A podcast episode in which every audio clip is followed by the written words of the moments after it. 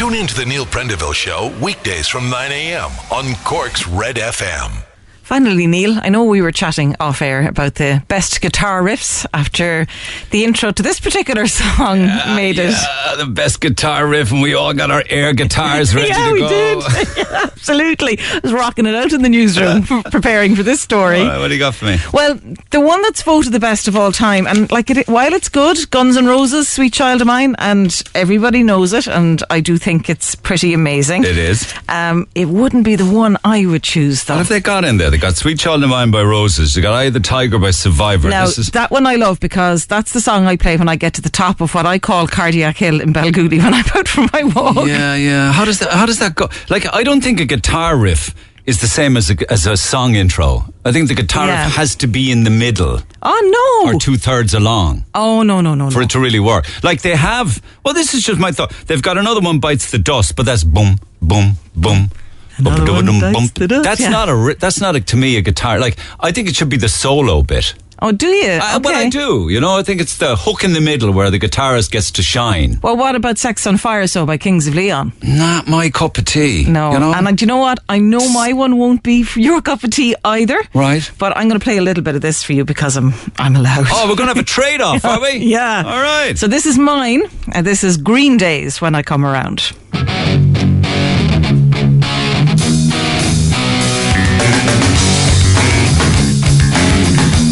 Now you gotta love that. There's nothing there that you couldn't like. It's pretty average. I knew it. it. brilliant. It's like elementary guitar lessons. Oh. Okay, I'll see. I'll see your Green Day. Go on, you gonna and- raise and- me? And raise you the Eagles.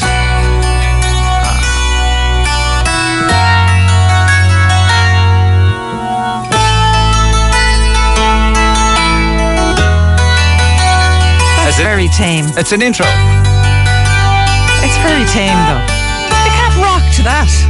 Because it's the wrong clip. I'm mortified. I'm so sorry for you. No, Green Day's after kicking your ass, I'm No, can, I, afraid. can, can we maybe do this out of the 10 o'clock when I actually play the, the correct piece? you want to rewind and a new battle? Can I reverse out of this Can we just say that I won, so please? Can we pick this up after the 10? I have to go now. I have the kettle on, right? Get it off your chest.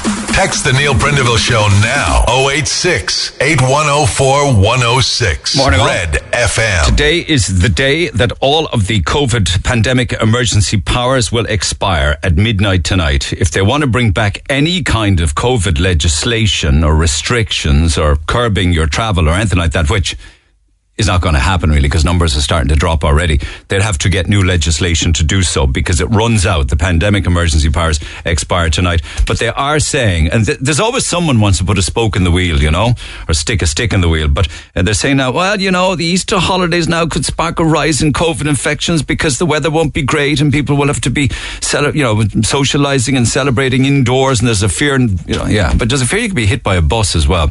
Um, and then there's, uh, unfortunately, another knife attack. It would appear, according to uh, CorkBeo and the Echo pick up on this as well. A man rushed to hospital yesterday evening. Uh, serious incident in Cork City on the Grand Parade. You know the boardwalk there, the junction of the Grand Parade in South Mall, middle of the day, five o'clock, uh, and Gardaí Anglesey Street are investigating that. Apparently, the man has suffered serious injuries. It's becoming so so common now. Knife attacks are knife used in crime, and of course uh, we know about that, don't we? When it comes to the 79 year old uh, pensioner uh, Mary O'Halloran, who features in the news today, along with her brother. Uh, sorry, 79 year old Jerry and her and his sister, um, um, Mary, uh, who feature in the news today because both of them were subjected to an horrific ordeal in Jerry's home back in February when a thief broke into the home uh, and made away with 1800 euro of his life savings. Half past seven in the morning. I'll come back to that story in a few minutes' time because there is some good news and positive news. Share have given Jerry his own brand new little home and he's happy out because he didn't want to go back to Boyce Street. So more about that in a few minutes' time. Something we'll also be revisiting is uh, the College Road area and students who like to party.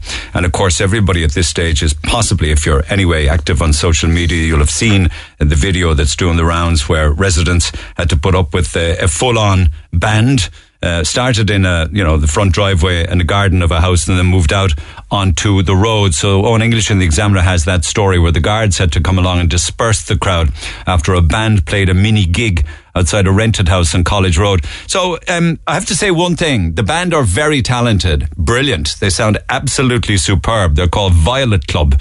And apparently they pay the play the pub and club circuit. But residents aren't happy at all up around the Mount Pleasant area. In, in general, up around that area where many college students live. Uh, because they have to put up with all sorts of things on a regular basis. One of them was quoted in the Examiner this morning. We normally have to deal with loud house parties, blaring music from stereos, usually out of the back of these rented properties. But this is the first time we've had a band set up like this and play for two hours. So your thoughts on that are welcome. Text 0868 104 106. Back to it uh, later this morning. Uh, of course, we've got the Macroom bypass, which is rocking along. We've got the Dunkettle interchange, and that seems to be making progress. It'll be great when it's finished because the tailbacks are shocking. Um, don't know whether they're going to toll the tunnel or not, but now the latest news is, of course, the new road, the actual preferred corridor for the Cork to Limerick uh, bypass. So that's got the green light, and that's the front of the Echo today. So what will it miss? Well, it'll clearly miss Blarney.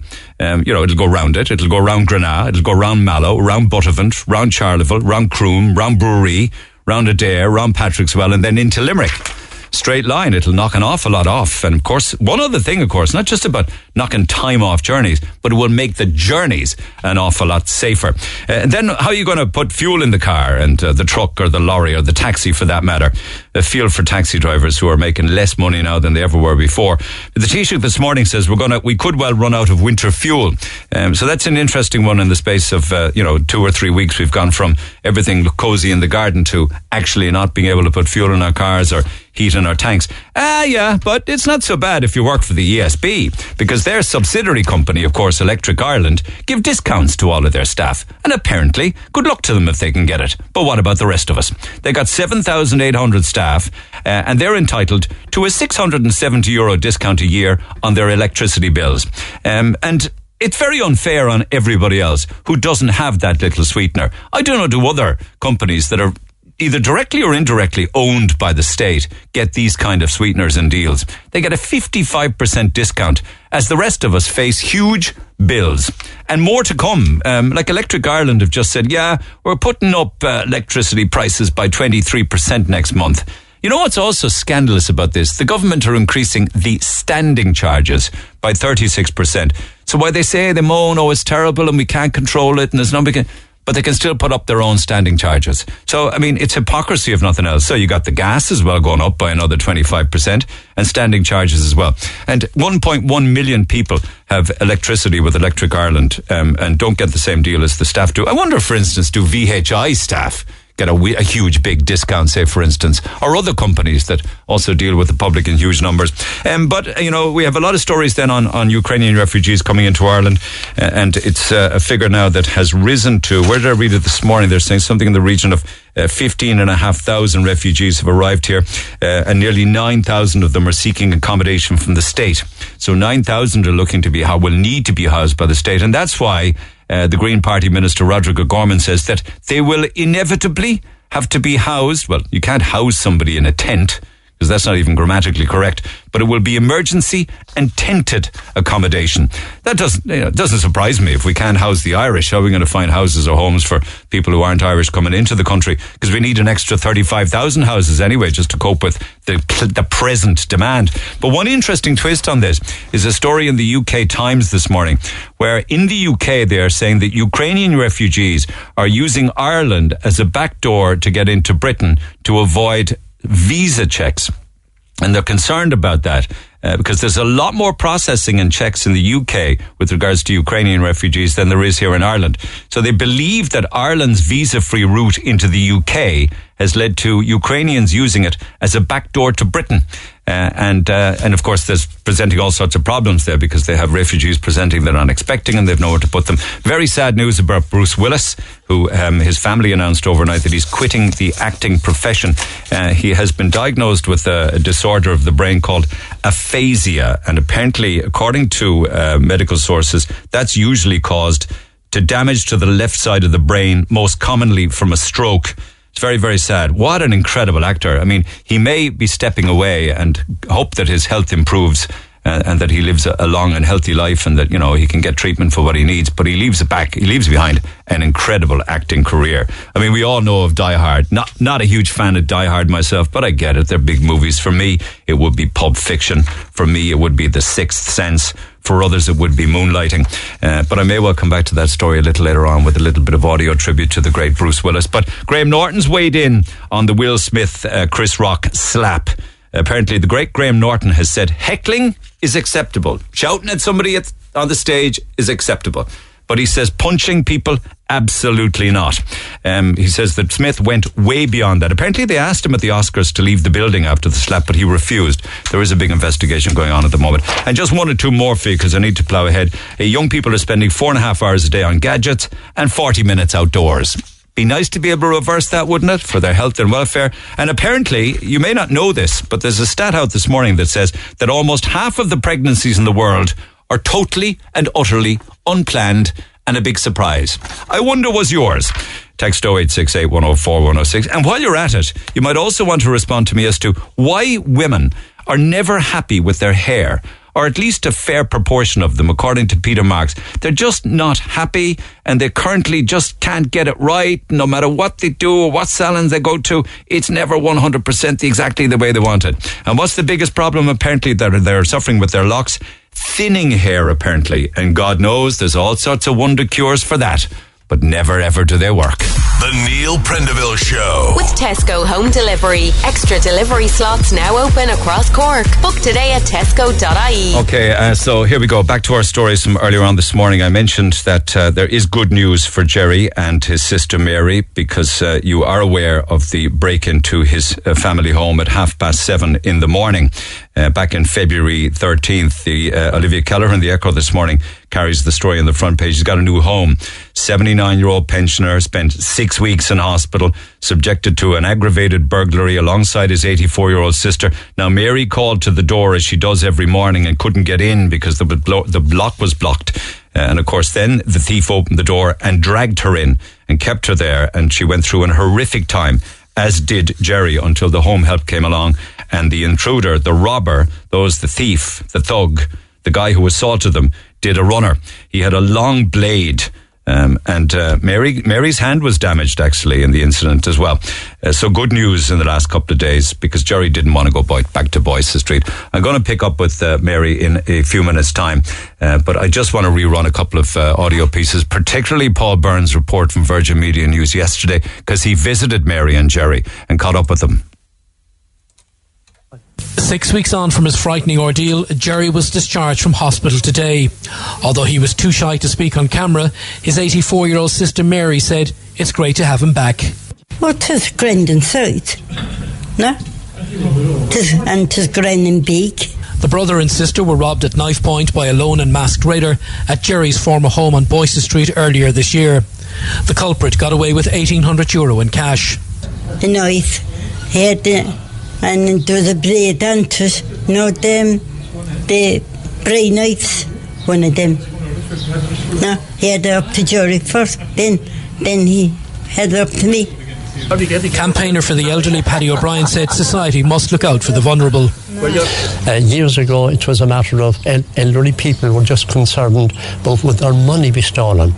It's would their life be taken at this point in time. That's, that, that's the reality of the situation. People are scared. People are nervous. They're, they're, they're afraid to go to sleep at night. I, I met a lady last week, 88 years of age, told me she goes to bed with the rosary in her hand. Following the robbery, paramedics Sean Healy and Keith Harrington set up a GoFundMe campaign which raised 30,000 euro for the brother and sister. Within hours of the crime being carried out, detectives here at Gurranabraher Garda station identified a person of interest. The suspect, however, soon went into hiding, and Gardaí believe he continues to have help in staying out of reach. But one source said the man will at some stage have to come up for air, and Gardaí are confident he will be arrested. The 79 year old's new home is part of a share complex, an organisation run by pupils at Presentation Brothers College in Cork.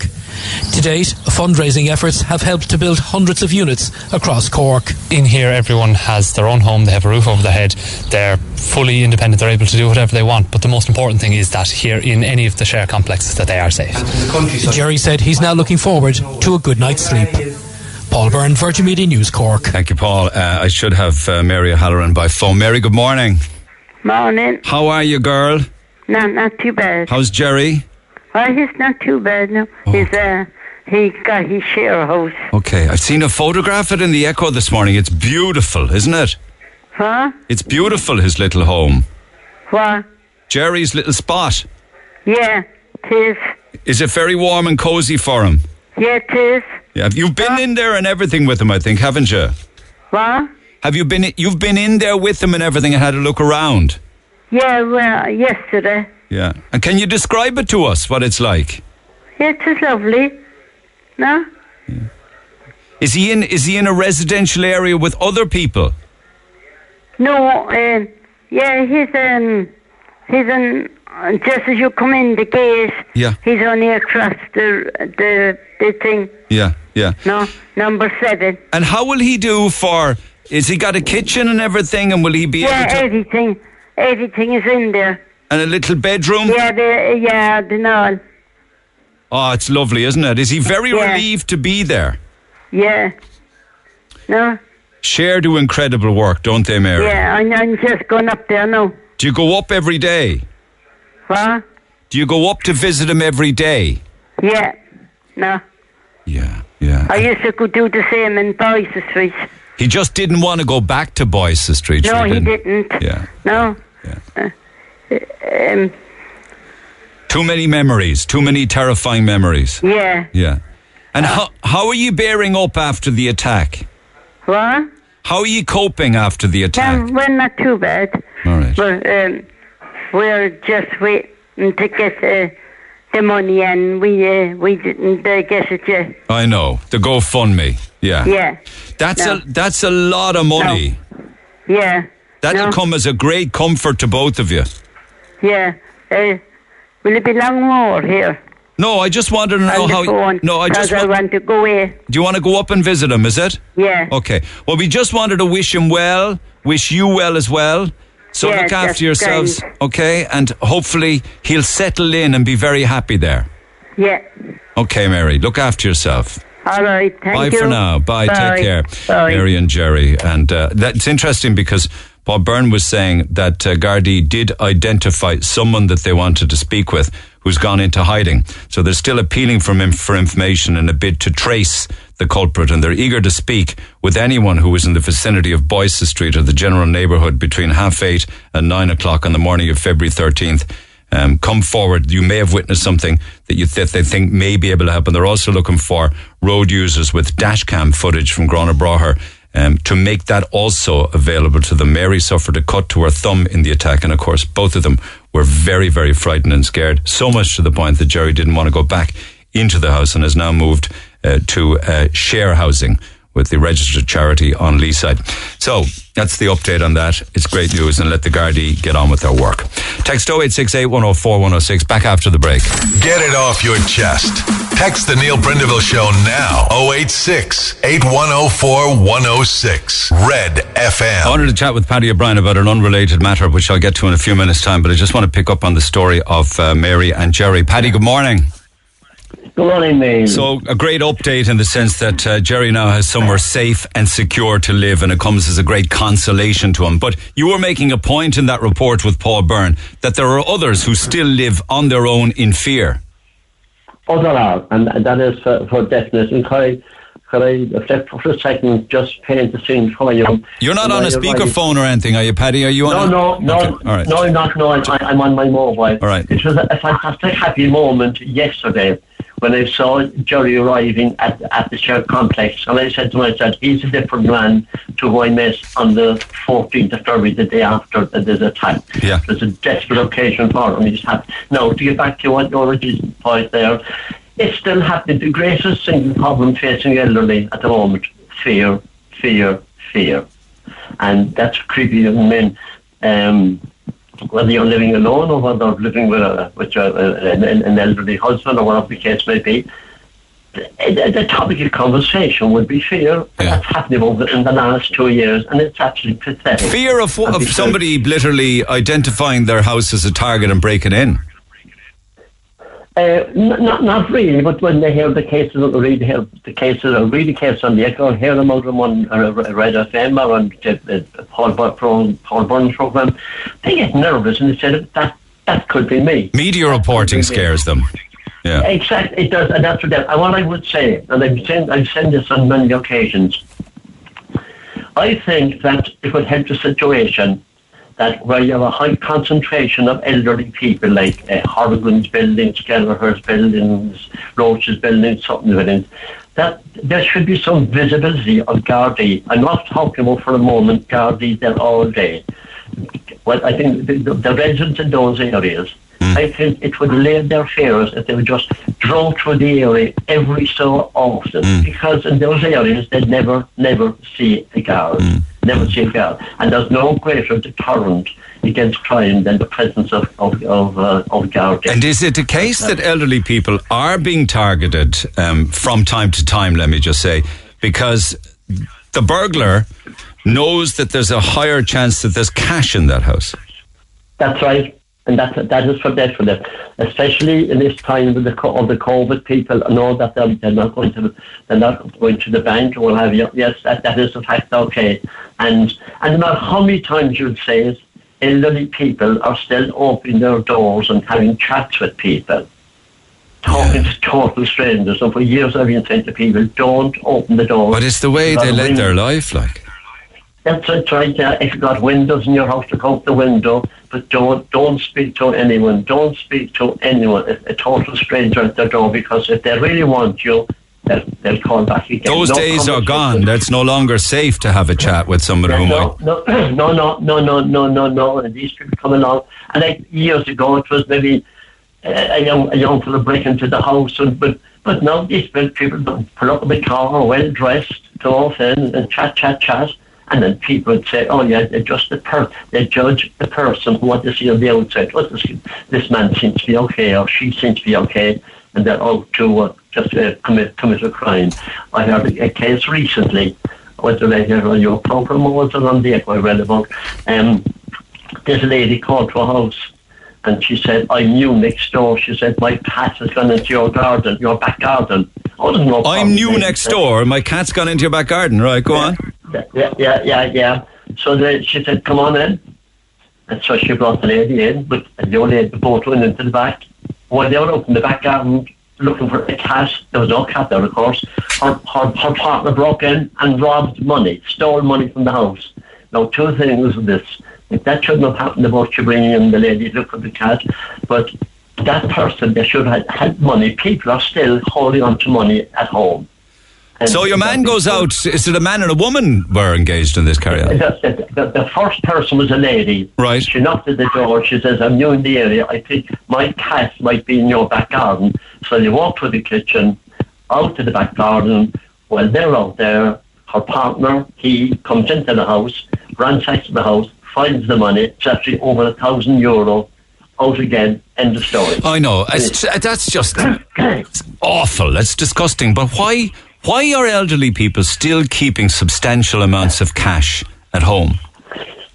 Look, I've been asking myself that for so, so, so long because when people come to a house and they're, that they are generally selling stuff and then they can say 400 or 500, they can go upstairs and bring it down. Well, that's, that's sending out a message to that particular salesperson at the door, oh, there's more money in this house. I keep on saying to people, lodge your money in the credit union, keep it in the post office, or keep a few euro at home. And no, I must say, not all of them are doing it well. In these at these times, anyhow, they haven't got money to spare. But there is. But in the case of the cat story was a thousand, and poor Yeah, misfortunate yeah, yeah, Jerry had eighteen hundred. Probably his life savings, probably money to bury himself. That's usually one of the reasons. That's it, and he kept it in his pocket. He kept it in his pocket, which is uh, uh, just desperate altogether. It's just what elderly people sort of at the moment is just awful, awful. They li- live just living in fear, living in fear. And I did tell the story to Paul last evening that um, I spoke to this lady recently, 88 years of age, telling me that she's scared going to bed at night, but when she goes to bed, she has the rosaries in her hand, praying that she won't be attacked during the night. Because before they'd break into a house, the thieves, and steal money, or maybe steal jewellery, but no, not afraid of taking life. Life means nothing to people.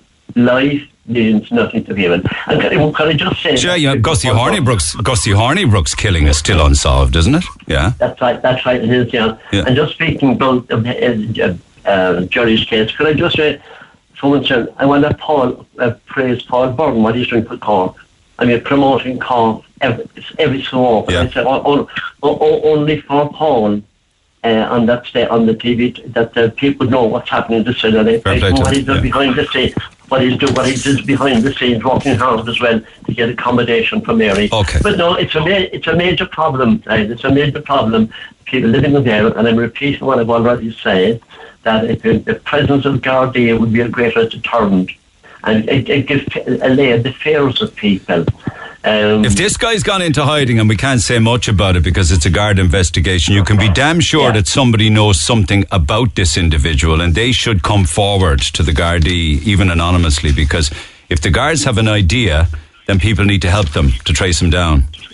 That's for yeah, sure. well, I think the last statement from Gardaí, uh, was reading, they said that, I mean, he will have to leave, whoever he was, or whoever he is rather, he'd have to leave his hiding place and come out until you open again, and then, Yeah. you know, they Yeah. know at least they know them. Okay. At least they know who, the, who, who they're They, well, they have an idea as to who they want to talk to. Anyway, hold on. I'm going to take a break, Paddy, and come back in a second because I just want to see if I can clean up that phone line. I'll come back to you in two seconds, Sure. just after the break. Uh, Paddy O'Brien by phone. Text the Neil Prendeville Show now. 086 8104 106. Red FM. I got a letter in uh, the other day, actually, from a family member who's very, very worried, upset, annoyed, and angry about what they call undue influence, where one sibling, as in a brother or a sister, secretly transferred assets and funds. Uh, without knowledge of the rest of the family, they being an executor of a parent's will. Uh, normally, parents leave their assets or estate to the surviving spouse where there perhaps is no spouse and it's just one surviving parent, of course, it would be to the children. Um, but mourn, and the, the letter said that mourning a loved one is difficult enough. Discovering the abuse that occurred before death is absolutely infuriating. In your wildest dreams, you would not expect a family member to take advantage of your vulnerable elderly parent in their later years, secretly transferring assets or funds or depleting bank accounts or having access to bank accounts. And I suppose then, when the surviving parent dies, the rest of the family find, hang on a second, everything or most of the estate is already gone. I don't actually know whether that's a criminal offence or not, uh, but the executor, who sometimes can be a family member, would have access to the contents of the will, um, and in this case, they're saying benefited themselves to the detriment of the rest of the family. I just wondered whether Paddy ever came across stories like that with regards to wills or arguments within families. Paddy, is is that something you ever see with elderly people? Okay, we do seem to have problems with the phone lines this morning. No, he's not there. So sorry about that. It wasn't the best phone line in the world to begin with, but if I get an opportunity to come back to him, uh, I certainly will. So I did say that I would check to see where we stood legally on something like this. The uh, email that I got, actually it wasn't, it was a letter, um, uh, a printed letter. I have not given my details due to the sensitivity of the matter. Revealing would expose innocent family members of the same surname, and I hope you understand. But I would warn people, certainly if one family member is an executor to a will, do not be afraid to ask questions. Be aware of family members suddenly appearing or helping or, you know, extra visits to solicitors by your elderly parent. These are some of the warning signs. John Boylan is with BDM Boylan. He writes a lot of wills and joins me by phone. John, good morning. We sent you a copy of that letter. What did you make of it? Uh, good morning, Neil. Um, I think I think it's a very sad letter, and it's reflective of a lot of situations that are out there. Um, unfortunately, um, it's one of the most important jobs a solicitor can do is make sure that a vulnerable person, that uh, an, an older person is somebody who's classified as over 65, is able to look after their affairs and able to make proper decisions. And um, if in doubt, a solicitor should get medical backup as regards whether that is the case. And um, they should be very much alert as regards in, uh, influence from family members, one child in particular, and in particular as well, if somebody comes to an office, obviously you can't make a will if the person is accompanied. So you must make sure that the older person is comfortable Um, you must use plain language. Can you're only make a will with somebody on their own, not with the son or daughter present? absolutely essential. You cannot have anybody else in the room. I've come across hearing stories that it happens, but that should never ever happen. What if they're not It- compos mentis enough on their own? Well, if they're not compos mentis, you shouldn't be making a will for them, and they, they're not able to make a will, and uh, you have to be very, very careful that if any doubt at all, you must get it checked by a medical practitioner Okay. if they are compos mentis. Okay. Now, sometimes a medic, I, I, I'm going to be honest with you, sometimes a medical practitioner will say that they are compos mentis, and the solicitor in conscience will decide that in their opinion they're not, and you shouldn't make a will then. And, um, you know, I, I, I refuse to make approximately two wills a year because I believe there was undue influence. How do you know nurse- that, though? I mean, obviously, clearly, you want to identify I- anybody. Do you have? I'll do you give- I'll question? give you, a- give you a very good example of a situation about three years ago, Neil. I went to a nursing home and I was met by a nephew. I checked with the staff. I always ask the staff in the nursing home is a man who I hadn't met previously. He was he, he asked for me, and um, I discovered that you know he didn't ask for me. Actually, it was the nephew, and I didn't know the nephew either. But I was satisfied in, on my visit after talking to the man that there was undue influence, that this nephew was after getting it into his head that he was to put in a will, that he was to get everything. And so I said, I'm not making that will. I explained to the uh, elderly man on his own, one to one, that I couldn't make the will. I was not satisfied that he was doing the right thing. And I left. And what I did do was I tipped off the staff that I was uncomfortable about the situation, that they should keep an eye on things. And then I went and got one of my partners to go in and make sure that I was making the right decision. And mm. he came back to the office and he said, absolutely not. There's undue influence. This should not take place.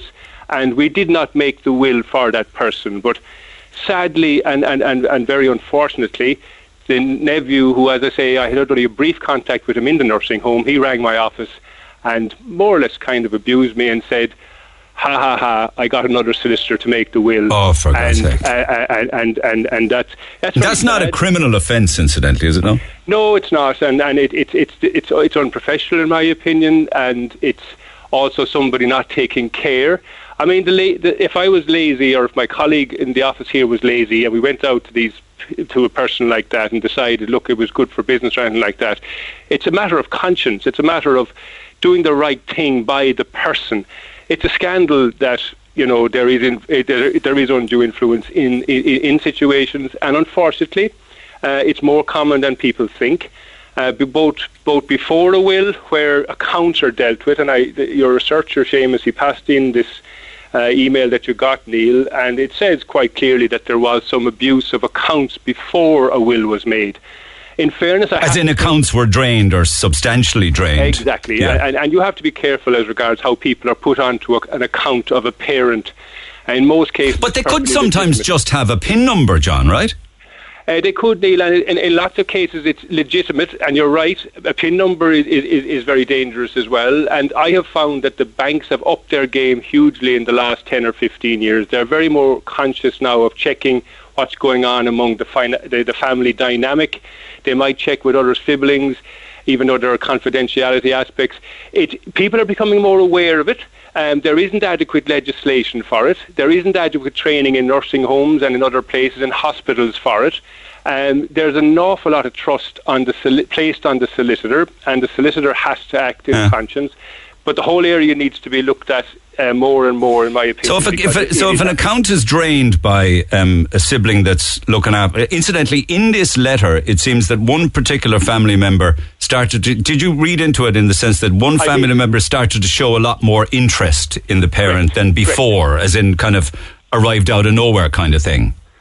Um, yes, and, and, and, and the sad thing is if somebody's over 65 in many cases and they're weaker or fragile, you know, they're influenced. I mean, I mean, I'll give you an example, Neil. You know, a lot of people who go over 65, 70, when they are older, they get to a stage that their, their, judgment is impaired a, a bit, and they, they, they kind of have more time for the person in Australia who wants, who does, does nothing except phone every two yeah, months, yeah. and the, per, the poor person who's living in the house with them is doing everything for them, Neil. Yeah, yeah. And and you find somebody comes in to me and says, you know, this person in Australia, he's wonderful, my golden boy. I Yeah. want to give him everything in the will. Yeah. Well, I, you, you have to find out all the circumstances, and the solicitor has a, a duty and conscience to do that. Now, he, he, he, he or she cannot make the will for the person; he just has to advise. But one of the, the wills that I make, that I refuse to make um, in a year, one or two of them, they come, come down to that as well, where it's just totally distinctly unfair.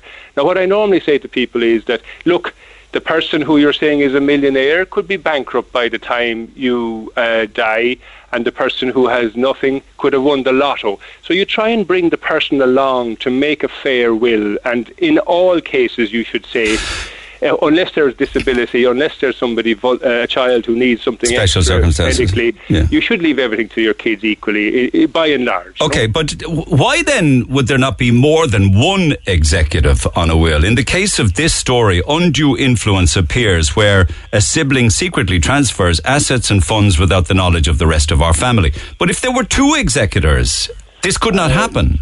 Yeah, that's a, that, that, that's a good point, but it's not quite like that because the executor only has a role, Neil, after the person dies. So what before before the person dies, the executor has no role. He, he Ah, or she is right. It's just until then it's a sibling with access to money. Exactly, spot on, spot on, and and and that's where the problem is arising. That one sibling, you know, has access. Um, maybe there's a bit of fear. I mean, you you'll see, uh, you know, and Paddy O'Brien would would know about this. A lot of fear creeps in sometimes between a parent and child who's maybe living together and a carer. And, and it's a terrible thing to say, but you know, a, a vulnerable person who's fragile, who's nervous, who's nervous, as, as Paddy was saying about about being robbed and things like that.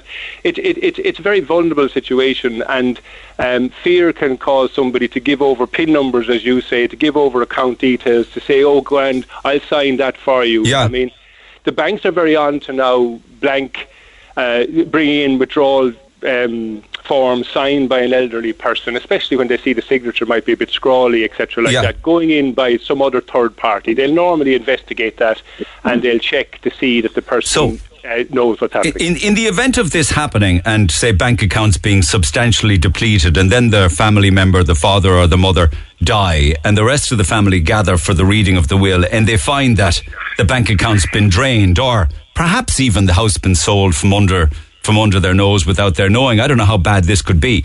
Do they have any recourse? Uh, very, very little in most of the cases, Neil. And, and your point while ago is very good. That you know, if you have more more than one executor, is vital. There's two reasons. First of all, there's checks and balances between the two or three executors. Uh, if you have one executor, they have huge power. They're the person. The solicitor is only an agent, and they're only doing the paperwork. So the executor has huge power to deal with the contents of the house, for example. Neil, uh, that's a big factor all the time. Somebody dies, contents of the house, and they find that the executor has taken everything out. Okay, but let's say in the worst case scenario, one child or one son or daughter has drained the bank account, got their elderly parent, uh, who, who could be compos mentis or could have dementia, I don't know, um, to change their will in their favour. And then he dies or she dies, and the family gather and they find that this individual's got the house and all the money's got gone. Is there any recourse then for the rest of the family? Yes. Well, again, a, a solicitor acting in conscience should pass that matter. If, if he if he or she uh, uh, decides that there's something untoward, they should pass that to the hands of the guards, Neil. And what could the guards do if the man the says, guards- "Well, look, guards- here's the will. He signed it. Like I had access to account, but yeah, I was only getting money out for him or her." Well, well, uh, obviously, if, if it's legitimate, they, they won't get involved. But if, if the guards investigate, and they will do so, it's it's it's it's, it's an area of white collar crime, basically. Well, I have heard that that the Gardaí do regard it as fraud, don't they?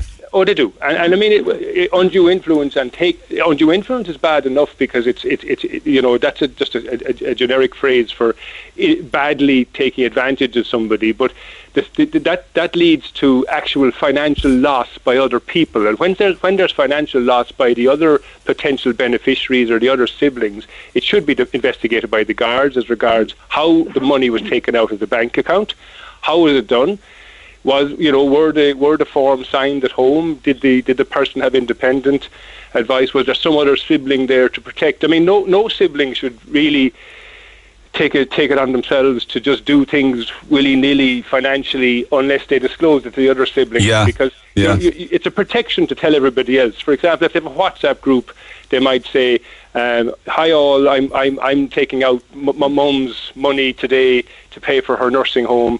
That's what's happening. And if you know, communication. Yeah, but if they're dodgy, they're not going to do But that if they're kind of dodgy, thing. they're not going to do that, Neil. And then it is a matter for the guards if it is discovered afterwards that, as you say, an account is drained. Uh, it's it's it's theft. It's literally theft. And, Okay. And and and it, need, it, needs to be investigated, and it will be investigated. Okay, thank you, John. As always, do appreciate you taking the time.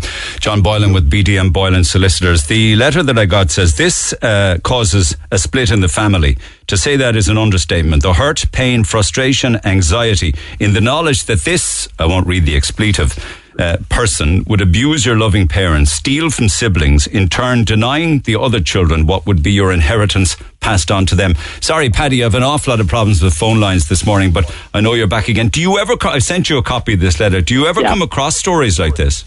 Can I just say that I'm not hearing this for the first time, ever, ever since I started starting working with the elderly. The greatest single problem to split families is when the, the, the will is read. I'm not saying that it's Why? Because it's full of surprises, is it? no, no, you're full of, full of dishonesty. You could have one particular person in the family who would perhaps pressurize the father or the mother to favour themselves. And I, will, I, I, I am, like John explained everything eloquently there, and I appreciate all the details. But what I would say as well that um, I would always be very, very concerned about uh, a will made in, an, in, an, in, an, in a nursing home, just in case the person might suffering from dementia or um, Al- Al- Alzheimer's. Al- Al- Alzheimer's. There are pe- there are people out there. And looking back in my years and the various experience I had in regards to will, that people won't stop at anything to steal money, But is it money. common, though, or is it just It exceptional? is common. It is, it is common. And the thing is this, is that uh, when they discover them, when the family members discover, we, we thought X amount of money was in the bank, but there, there has been a lot of withdrawals. And this undesirable person, a son or another son, would have made the withdrawals. The family never got any further. Why? Because the, all the family that all would be distressed.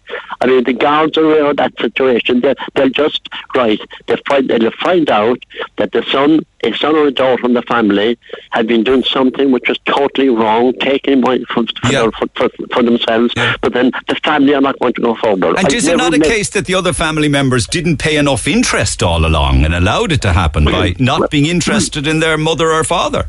Well, you see, the will be there. I know of- one case now of this son, and so suddenly, but the last year, of the mother's uh, death became very, very friendly, going over very often. Up to this, he was he was n- n- n- never seen, but he actually pressurized his mother to change the will to change the will and took it upon him. But it's happening the whole time. It's happening the whole time. But I mean, uh, John spoke very highly there now and well uh, eloquently about the wills. If, the, the new legislation must be brought in. I think as well, and you made a point as well, and I agree with you. I think there be should, should be more than one I know that, but that's when it comes to writing a, and executing a will. The bigger problem seems to be, to me, access to bank accounts when a parent is still alive.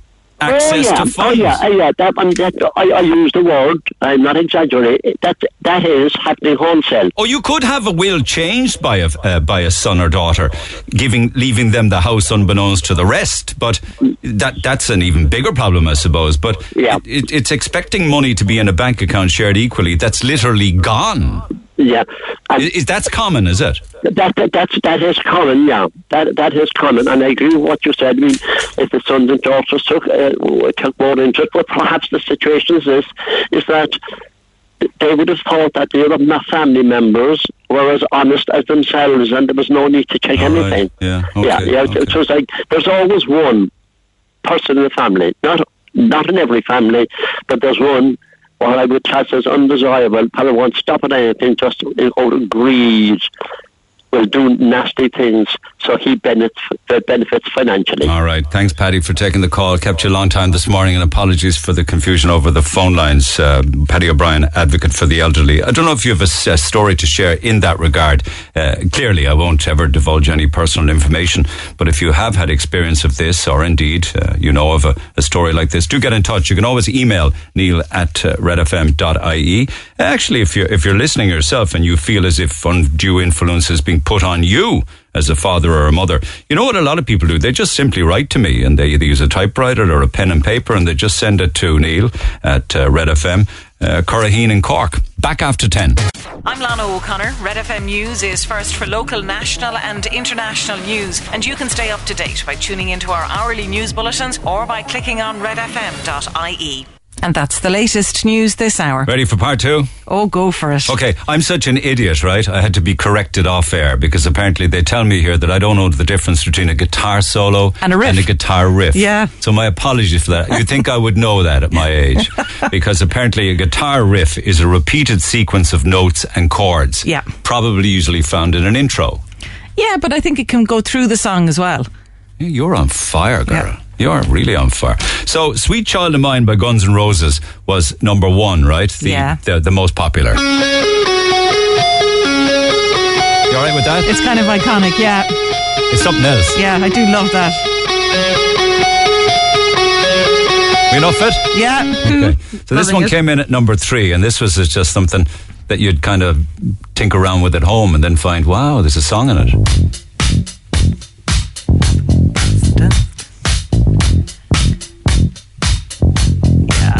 Hard to be queen. Simple, simple. Yeah. He was just Roger Taylor was just messing around apparently. So and I guess a lot of the time they are just messing. So that's around. all it is, really, if you Yeah. think about it. Did you watch the Beatles thing at all? The seven or eight hours of it. No, but I did watch the. Did you see the Queen document? And not documentary, but the movie about. Freddie. Yeah, and. I just thought that was so cool on how they made their music. Oh It's my god, incredible. it was incredible. Yeah. but if you have time, and even if you're not a Beatles fan, Yeah, no, I like try, the Beatles. and- it's about eight or nine hours in Oh, total. okay. Don't know if but I you like see them much. building the songs in the little studios, Really? just messing around, playing with the lyrics, playing with. Anyway, because this lads, why we're chatting is just out of the nine o'clock. We were talking about the survey about the greatest guitar riffs of all time. So I'm just being somewhat selfish, right? And I, I won the battle with Green Day.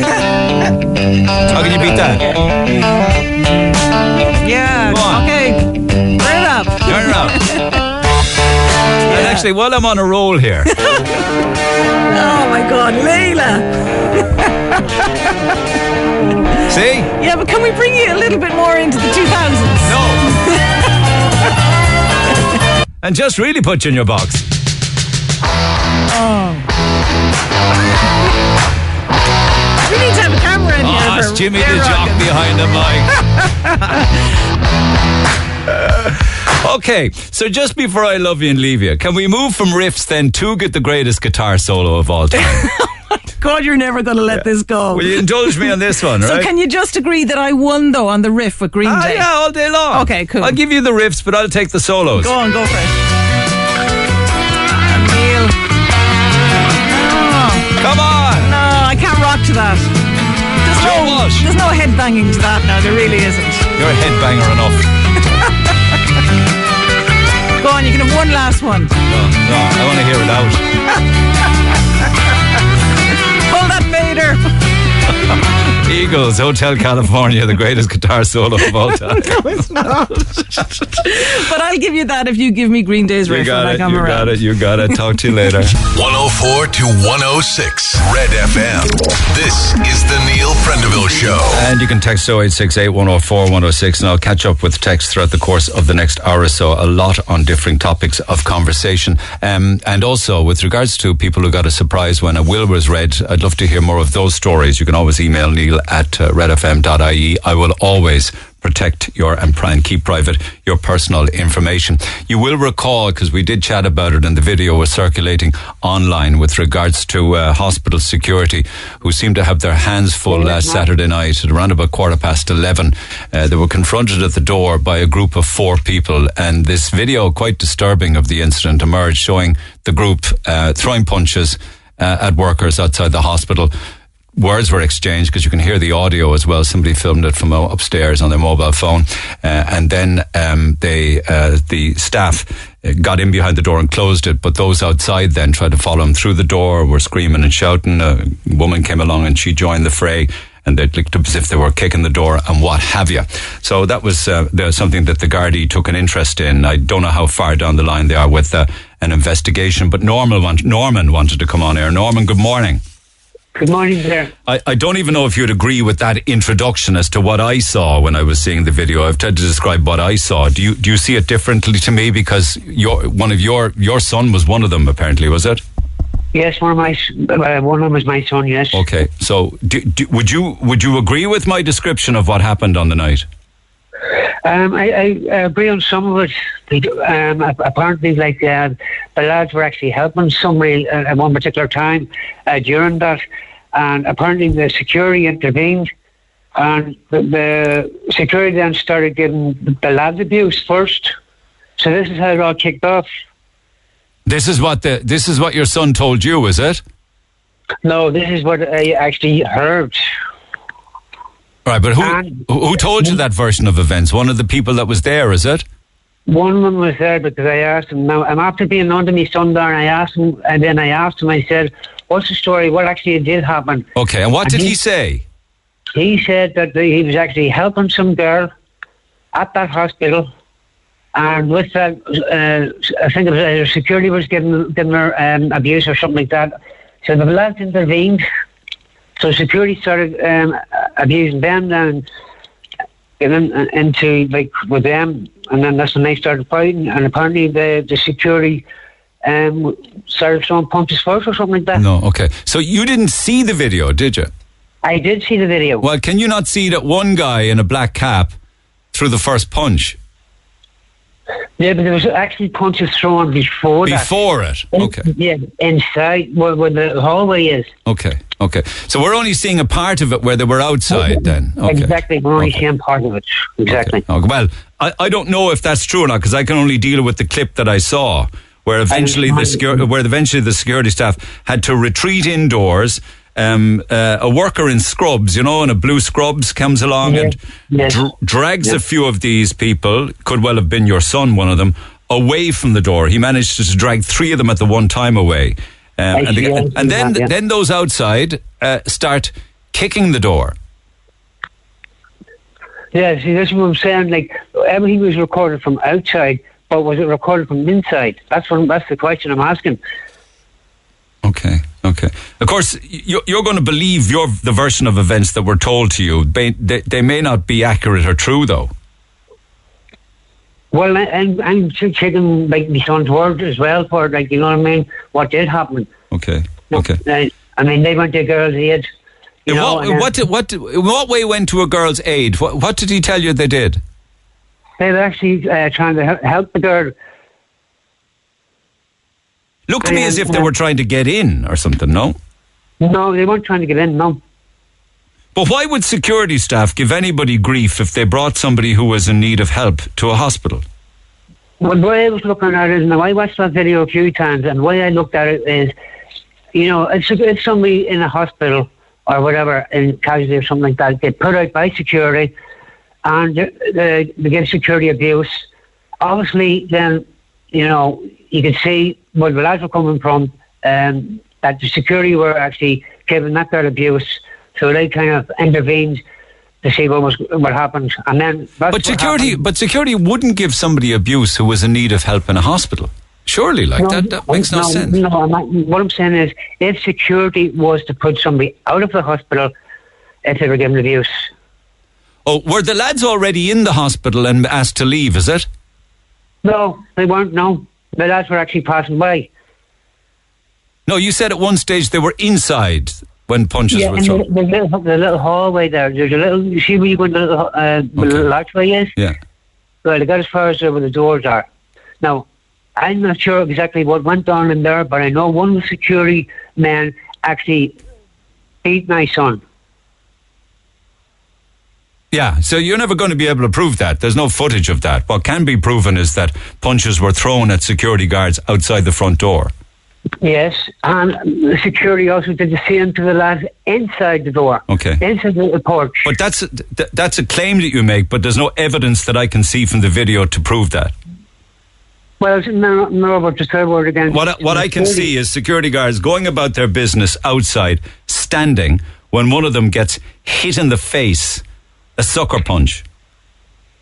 Yeah, but hold on for a second now. I was actually the security man through the first punch. No, not, okay. Well, look, uh, n- not in the, not in the section of the video I saw.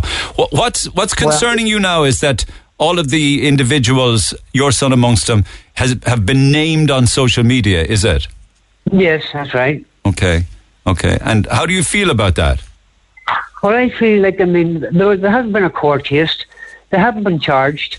So why was their names, like, published? I Yeah. mean, as far as I could see, that's uh, definition of character plus slander. Okay, okay. Have the guards have the guards spoken to your son Yes, they have. and taken a statement and what have you? Uh, as far as I know, yes, they have. And do you know if that's going to go anywhere? Well, as far as I know, that a file has been sent to the DPP, Right. you know, so um, we're just waiting for word back. Okay. And did he, did did your son admitting to admit to punching or trying to kick the door or, or screaming and roaring and trying to get in? Well, I, don't know what statement my son actually made, you know. Okay. I, I don't think so. Okay. Is he never in trouble before or anything like that? Oh, my son? Yeah. Oh, he's in trouble before, yes. Okay. Was it for was it for anything similar to this in the past? I'm wondering. No, no, nothing similar like this at all. You know what I mean? Like uh, he would, he's, he's kind of a, a young man that would help somebody else. You know, he's, he's like he's help people. Yeah. yeah. So so you're claiming that this was nothing more than uh, good Samaritans trying to do the right thing, and who Yeah. were actually who were actually not the instigators of this this fight or this incident. Yeah, exactly. Yeah. Yeah, yeah. Be But I know, I, know, I know my son wouldn't go out and just to get trouble or, or get trouble brought to him, whatever. Or I know he's like he's a good heart and he do anything for anybody. Okay, okay. All right. Well, let, let let's see what happens with regards to the guard investigation on it, shall we? Yeah, sure, no problem at all. Yeah. Okay. Cheers, Norman. Happy to give you an opportunity to come on air. Appreciate you taking the call. Thanks so much for having me. Okay, all the best. Take care. Back after the break. Text 0868 104 106. Call the Neil Prendeville Show now on the new number 0818 104 106. Yeah, loving the texts that are coming in there on the best guitar riffs and guitar solos. We've kind of moved in a bit now to guitar solos, and I have to agree with an unsigned texter who says comfortably numb, best guitar solo, full stop. I have to agree with you. It is right up there. But then again, I would say that anything by Pink Floyd, any part of the guitar work uh, by Pink Floyd for me would get that vote. So well done. Keep those coming. Text 0868 104 106. Now, from yesterday's program, a very open and honest conversation on air yesterday with Joanne. She spoke about coercive control. Uh, she spoke about bullying behavior. She spoke about gaslighting and domestic abuse at the hands of a partner at the time. Anna says, listening to that lady, it is horrific. Why would you stay so long with a brute like that? The first belt from any man and I'd be gone and no turning back. Why would you go back for more? No way would I. Those kind of men never change when they do that. I don't think I could even trust another man. I'd be very nervous. I know all men are not like that brute. He needs to be put down, written off, says Anna. And, and I know that that text is well meant and it's not in any way critical of or questioning uh, Joanne because that's the last thing that a woman would need, or a man for that matter, in circumstances that they found in their life. What a wonderful lady, such a strong and brave woman, and some speaker. God bless her, says Eilish. That lady, Joanne, spoke very well on a very frightening situation. At no time did she use abusive or degrading language about that monster. Uh, she can hold her head up high. It's easy to see who's the better person. Stay strong, Joanne. Uh, on Will Smith, I think Will Smith should be stripped of his Oscar. Can you imagine if a white actor assaulted a black comedian? There would be marches on the streets, says Anthony. And with regards to the expulsion of um, Russian diplomats, all diplomats from Russia should be expelled. We have four or five personnel over there, whereas they have 27 here. What was the planning permission they were looking for all about? We don't have big economic dependence on Russia. We do actually. I mean, it's an incredibly long list of imports and exports from Ireland to Russia. And uh, we should eventually pull out and stop dealing with one dictator and a madman at least. It's very interesting what's happening in Russia now with regards to Putin. Same thing happened to Hitler. Um, apparently, the Russian army and his advisors and those close to him are afraid to tell him the truth that they are not winning the war in Ukraine. Yes, they are killing thousands and thousands of people, but it's not going according to plan. But they're afraid to tell him. In fact, some show- soldiers are shooting, shooting down their own planes. Others are shooting their own generals there. Um, but the same thing happened to Hitler. His advisors and those close to him were afraid to tell him the truth. Literally, fear of their lives. On my conversation yesterday regarding the government and the initiatives when it came to, you know, pensions and things like that, um, you really have a wonderfully simplistic view of our government.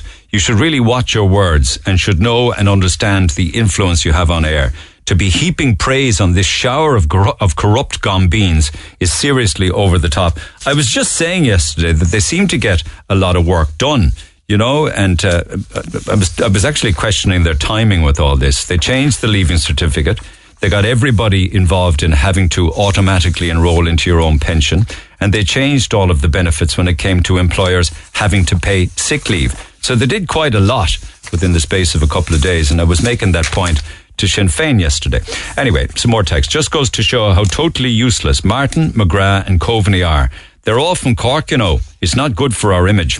On sick pay, I've been out of work since January. I had COVID and I also had surgery recently. I'm still waiting to get illness benefits from the social welfare as there's such a backlog. Backlog. Nine weeks out of work and no payment. It's absolutely ridiculous. I'm not due to go back to work for another few months yet. But if I don't receive payment from someone really soon, I'm going to have to go back to work sick a lot sooner than I should. Apologies, unable to take a call as I'm still in hospital. And one final one. On a slightly different note about your conversations regarding sickness and illness benefit, I'm employed by a very large Irish company. At the start of the pandemic, I was diagnosed with a non-curable type of cancer. Numerous operations followed so work for now is not on the cards. The company paid my leave for a year and they moved me on to an insurance policy, which they have in place. Don't get me wrong, I'm very grateful, but my parent pay, payment is reduced by 800 euro per month just because I'm married. I queried this with HR and I was told I'm lucky to get this and the company can withdraw it at any point. Uh, lucky to me is having my old life back, not this sorry existence. Don't give out my details as I cannot afford to lose this payment. And thank you for those texts. I wish you a speedy, speedy recovery. I really do that you may come back to 100% health. Text 0868 104 106. Pick up the phone on 0818 104 106, which is exactly what Dan did. Dan, good morning. Good morning, Neil. How you doing? I'm good. Um, just back to the incident at the Mercy Hospital. I just want to get my notes back on that again. It was at a quarter past 11 of a particular night. Hospital security seemed to me to have their hands full. Um, confronted at the door by a group of what looks like four individuals. So Norman is the dad of one of them. Uh, did you have thoughts on that? Yeah, I'm wondering if uh, more people uh, uh, listening want to come together and we'll buy Norman some more shovels because he's digging big holes for himself. You know, I mean, this is part of the problem. He's on here defending his his angel. You know, his young fella even if what he said did happen, I'm not going to. And look, listen, we need to give the benefit of the doubt here, 100% Neil, to the Neil, security Neil, who are doing their job to keep a hospital absolutely, safe. Yeah. Absolutely, but even if what Norman said did happen, No, but I mean, he can say that, but uh, like, I have to stop myself short of saying I don't believe him. I stop myself short. I, don't. I don't believe him either. I, I, think possibly there might have been a slap in self defence at the later end of it when they were inside launching a full out attack on the hospital. You know, and possibly their recollection of To me, you had staff inside the door under siege, in fairness. Absolutely, and that's the thing. Even if five minutes before the camera went on, somebody got a slap, it looked calm at the beginning. That doesn't give anyone a right to launch a full out attack on a hospital, which is what happened. Like, Okay, you will have a dad defending a son, though. You will have a dad, yeah. yeah, yeah, he can, yeah, but I mean, you know, none of us believe you, Norman. That's my opinion. You know, simple as that. And this is part of the problem. You know, straight on the radio defending his young fella when, you know, irrespective. It's disgraceful what went done there. Absolutely disgraceful. You know. And I- I- and I- uh, you say I think you also said in your text added to the fact that Norman actually wasn't there. But but, but mind you, nor were you and I. We just saw a clip of a video. He's saying. No, which which entitles us to as much of an opinion as him. Yeah, yeah, I can't argue with that. Yeah, yeah, yeah, yeah. Yeah, I just think coming on trying to defend him here is, you know, what's what's he think like? I mean, it's it's disgraceful, absolutely disgraceful. And you know what? It, it's a pity more people don't take law into their own hands these days. But sure, look, that's my No, but uh, he, he's he's critical of the fact that up on social media now, people are all chatting about it and naming those involved in it, and he says that's slander, that's defamation. it's only defamation. Right? He needs to look up the law. It's only defama- defamation if his son suffers a loss as a result of it. Well, yeah, the loss could be to his character or his goodwill. You know. Yeah, which in turn, if he's, if he's, if, if you know what I mean, if he was there, if he's proven guilty of this, Yeah, but he's saying he wasn't proven guilty of it. There hasn't been any all court that's wrong case. here now is all that's wrong now is they were caught. That's what's wrong here now. They were caught. Simple as that. Yeah, but he would claim they weren't caught. It was an act of self-defense, and that they've been defamed by that. It didn't look like self-defense because whether or not there was slaps thrown five minutes before the video, it looked calm at the start and it took off. Okay, okay. So you can't you can't defend yourself five minutes later. That's not self-defense. All right, good points. Uh, I love when people come on and have their own points of view on things like that. Thank you for that, Dan. appreciate it. Uh, anybody else want to get involved? Text 0868 104 106 um, to College Road next, I believe. Neil's got a new number. Call him now on 0818 104 106. Deirdre Mackesy is uh, raffling her one and a half million euro home down in Rushbrooke uh, and doing a raffle online uh, for 60 euro a ticket. Frank says, if the house is worth one and a half million, if she fills the oil tank and the coal bunker, it'll double the value of the house. I just, just something I love the Cork sense of humour, I really do. Reminds me of two of the really wacky ones from last week. We were asking people, what are you going to write to? It's got great stories with regards to the stories that people are going to share in the census or maybe things they're going to say or ask or stories they're going to tell. One person said they're going to ask the question that'll be read in a hundred years' time. Has Mayo won the All Ireland yet? Somebody else was saying, has the convention centre been built yet? Anyway, listen, we seem to be hitting a really um, great vein uh, of um, you know thoughts and comments when it comes to either guitar riffs or guitar solos. So here's some more from earlier this morning.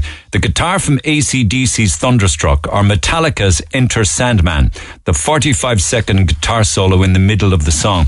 It's a big difference, of course, I learned this morning between the solo and the riff. Lynyrd Skynyrd's Freebird. Bohemian Rhapsody by a Million Miles, the start of Money for Nothing by Sultans of Swing. Uh, the riff conversation between Neil and Lana is funnier and better than anything I've heard on Red for weeks. Uh, I got, I still got the blues for you, the guitar work by Gary Moore, or somebody agrees with me regarding the solo of Hotel California. But definitely, have a listen to Genesis, Follow You, Follow Me. A lot more mellow, but fantastic. You know, I think we might come back to this, perhaps on a Friday, and just play your favorite guitar riffs and your favorite guitar solos. But there was a band playing during the week, and uh, apparently the guards eventually had to come along to disperse the crowd after a band played a mini gig outside a rental house outside near UCC. Um, I saw the video footage of it last night. I'm reading copy from, copy from Eoin English in the Examiner this morning. It's a band called Violet Club, and they're well known on the pub and club circuit in Cork City. And there was video footage taken and photographs of the event, and it all went all over social media. Seven band members, complete with the drum kit, keyboard, amplified guitars. I think they also had somebody on sax, either, yeah, I think it's sax might have been, I'm not sure whether it was a trumpet or sax, but certainly somebody on brass. Um, set up on the driveway of a property on Mount Pleasant on College Road. 7 p.m. on Tuesday evening, kicked off with a two hour gig.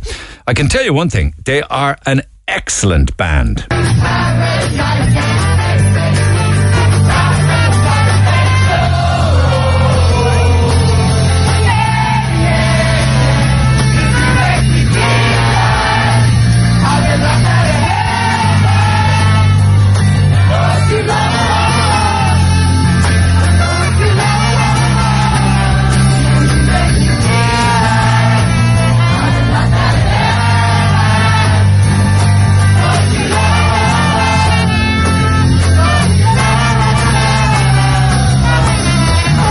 Super band. Uh, really, truly, a really good, tight outfit. But not everybody's happy, obviously. Residents were very annoyed and very angry. Um, in fact, uh, some of them contacted the landlord who said it wasn't his issue. It was a matter for the Gardaí, that it was a public disorder incident. Uh, the landlord refused to give the residents his name or her name, and the guards had to disperse the crowd eventually. Um, so this is yet another string to the bow of incidents involving students up around College Road and what residents themselves have to put up with. Tom? Morning, Neil. Did you hear it, see it? Yeah. Um, I, I, I'm glad I know what their name now. I thought it was the Santa Panza Rock Group. you know? But, Violet uh, Club. Violet Club. Yeah, yeah. Ah, sure. Look, because absolute farce up around here. has been for years. Um, I was actually speaking to an elderly resident yesterday morning who was a lot nearer to us, and uh, he told me he rang a certain Garda station four times, and every time the number was busy, and we're talking about early evening. You know, And d- d- d- can we cut them any kind of slack at all, the, the students or the band, that it that it was seven-ish in the evening, it was still bright, uh, it was outdoors, and it was live music, and people were just having a great time. Well, Neil, in all fairness, like this isn't a holiday resort, you know. Uh, there's there's elderly people and people with young kids, you know, uh, and uh, it isn't fair. It isn't fair, like you know what's what's being tolerated up around here for for years, you know. Is not acceptable, you know. Uh, there's a pub which I won't mention, but is near College Road, and um, 12 o'clock every night. They're coming out of there. There's fast foods nearby. There's a gated community across from one of the fast foods, elderly people mostly. And, and they're listening to these people roaring and screaming and littering and hanging around, you know. And, you know, initially students was one night a week in some of these watering holes. Was it the Thursday night or something, wasn't it? Yeah, yeah, that's long gone. I see queues outside this place of a Monday night, a Wednesday night, and I know there's there's other nights as well, like you know. Yeah. Um, I mean, what is law and order like? You know, that that's a question that needs to be answered. Like, you know, we had Rag Week. By all accounts, it was reasonable, right?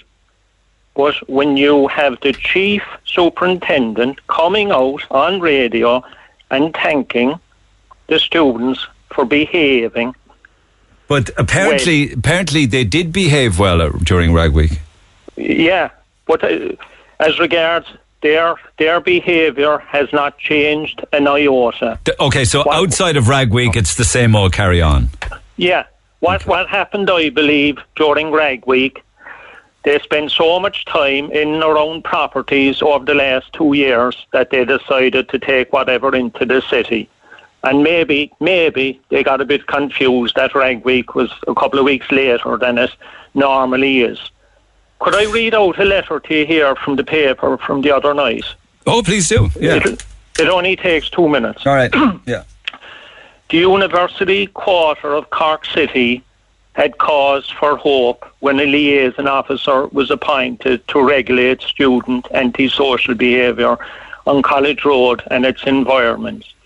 Regrettably, one night last week, I witnessed loud and falling down drunk students endangering themselves and motorists, not to mention the damage they may potentially do to their livers because of binge consumption of alcohol. Where are the parents and the guardians of these people, and where is the liaison officer? I feel sorry for the vulnerable residents, the elderly, and children attempting to sleep. Convenience stores, off licenses, and bars have a large part to play also. When does it end? And do residents have the right to peace and quiet around the university area? It would seem not because of a cohort of students in Cork City. And the last thing is education, education, education. Okay, so that's loud and falling down drunk students, damage to their liver. Where's the liaison officer, the roles of the Gardaí? Anywhere where students gather, he's saying that you will find that people will set up businesses to cater for them, more by way of convenience stores, more fast food outlets, uh, more deals in pubs, and more availability of alcohol and off licenses. It comes with the, they become part of the community to service to service the students. That's what that letter is saying, isn't it? Yeah. Yeah. Mind, mind you, a lot of them don't do any damage to their liver. They go through college as a rite of passage. They they cop themselves on and they go on and have happy and healthy and fulfilling lives. You see, we, we, but the residents are left. The residents are left to deal with the next bunch coming in. Then, of course. Yeah.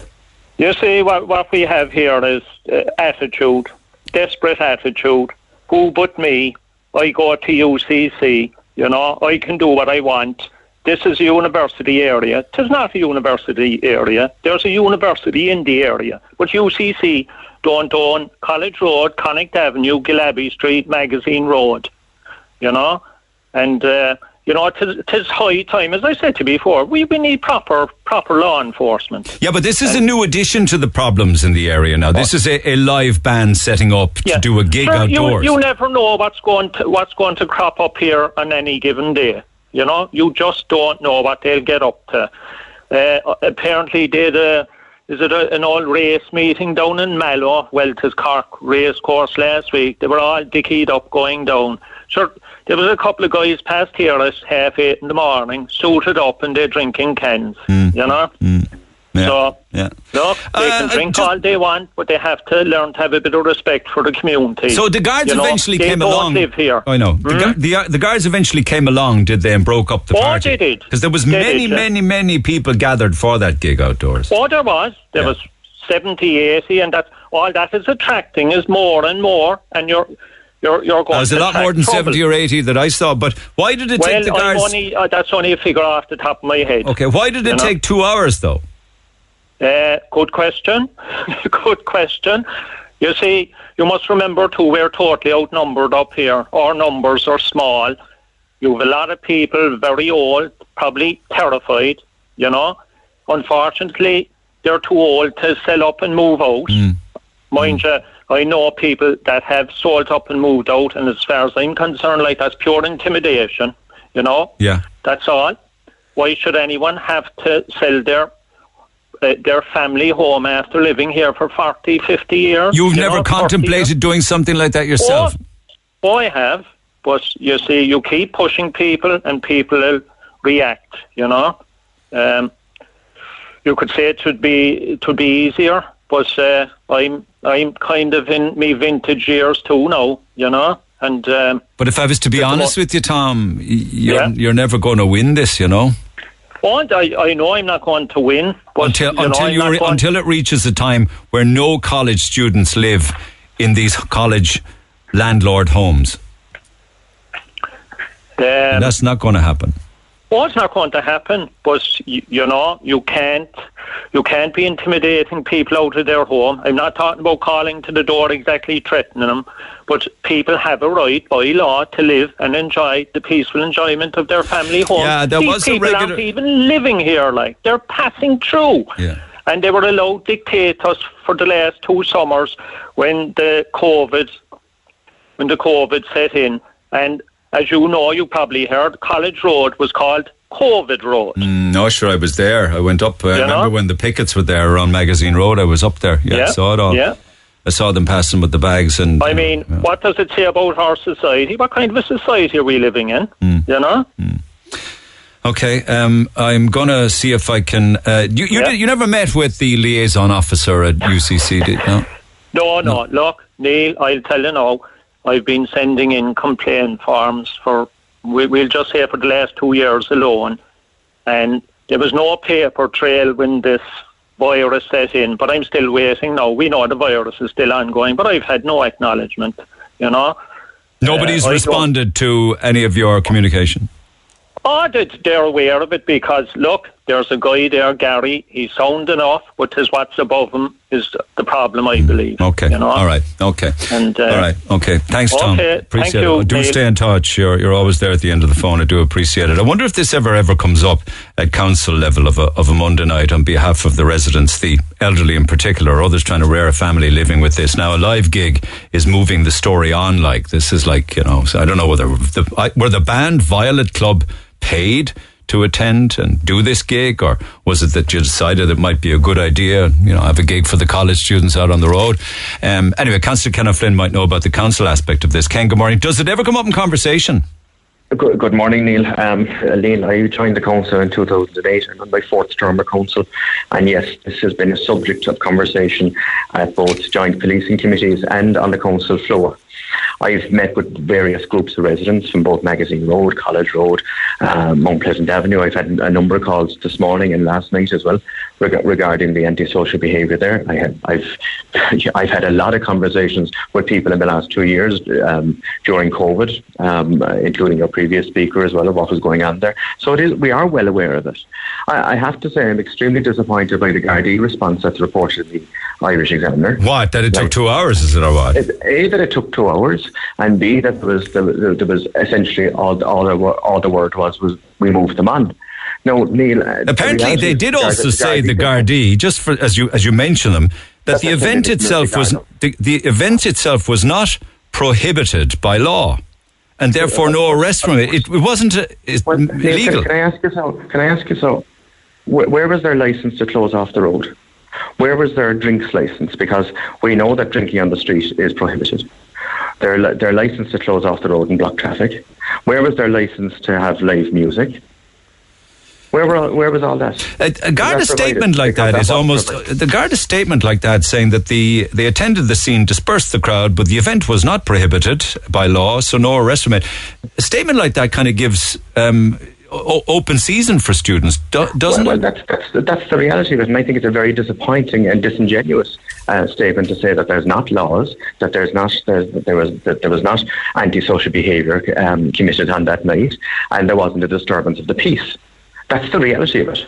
If, uh, you know, if you want to get technical, But noise- noise is a disturbance of the no- peace, isn't the, no- the noise level, the unlicensed event, n- not providing the health and safety aspect of the event, not closing off the road and having agreement from Cork City Council to close off the road for a live event. But they didn't need to. If the guards are saying it wasn't illegal, they Well, can I'm do it telling you, again tonight, Ken. I'm, t- I'm telling you now, um, Neil, that there is that there is le- plenty of legal provision if the guards wanted to do something. And it's very disappointing the response. But we seem to have an attitude from the superintendent of this city, and I've I've sat in meetings with them and I've I've brought up drinking on the streets and the problems with drinking on the streets and what it incurs and what it looks like in the city and the problems that we've had as well. And by the way, Neil, I've had people ringing me telling me not only are people urinating in their gardens and defecating in the gardens, but I've also had videos sent to me, photographs sent to me of people copulating in people's gardens. Yeah. Yeah. That's the behaviour now that people are dealing with. I know Mount Pleasant Avenue very well. My aunt lived there for 20 years. And I know what I know what goes on up there very very well from old neighbours and talking to people. But do you accept at all that reality of what students will be students? I, I mean, I, I draw Look, short on the on the on the look, crapping or the I peeing in gardens, but you know, a couple love- of drinks or a bit of bit of love making. You know what I mean? It's going to happen. Look, Neil, I love live music. I have no problem with that if it's controlled in a proper environment where the health and safety measures are there. That's the reality of it. Like, you know, we've had situations there where people are hanging out windows, people standing on chairs, and people bringing out furniture and things that, hanging off roofs. We had another situation the other night where people were, were sitting on top of a roof. I hear Um, tell that after this event, guards were called back to another house party subsequent to that after there were reports that people were partying on a roof. Yeah, and Neil, you've seen it. I've seen it. I've seen people hanging out windows on top of roofs the whole lot. I've had a man on to me telling me that his motorbike has been destroyed three on three occasions. That fellows have tipped over his motorbikes. I'm getting calls from residents telling me that their bins have been stolen, that they've been set on fire. I'm getting calls from residents telling me that window wipers have been taken off their cars, cars have been scratched, bottles have been uh, broken on their cars, wing mirrors, have Bonnets and- bonnets and that's roofs have been run on, That's yeah, not no. acceptable. And I have to say, Neil, I went to, I didn't go to UCC. I went to university in London, and we signed a pledge and an agreement that we weren't disgracing our college and behaving ourselves. Um, in What would that pledge entail? London, London School of Music. London School of Music had for us that we beha- we had behaved ourselves and we didn't disgrace or, or bring our college into any disrepute. Um, in our behaviour, But surely UCC students sign, but they, but they must be signing assume, something like I that. I assume there's some charter, but there seems to be nobody taking responsibility, whether it's UCC, whether it's Cork City Council, or whether it's the Gardaí. Nobody wants to take, or the landlord, nobody wants to take responsibility for this.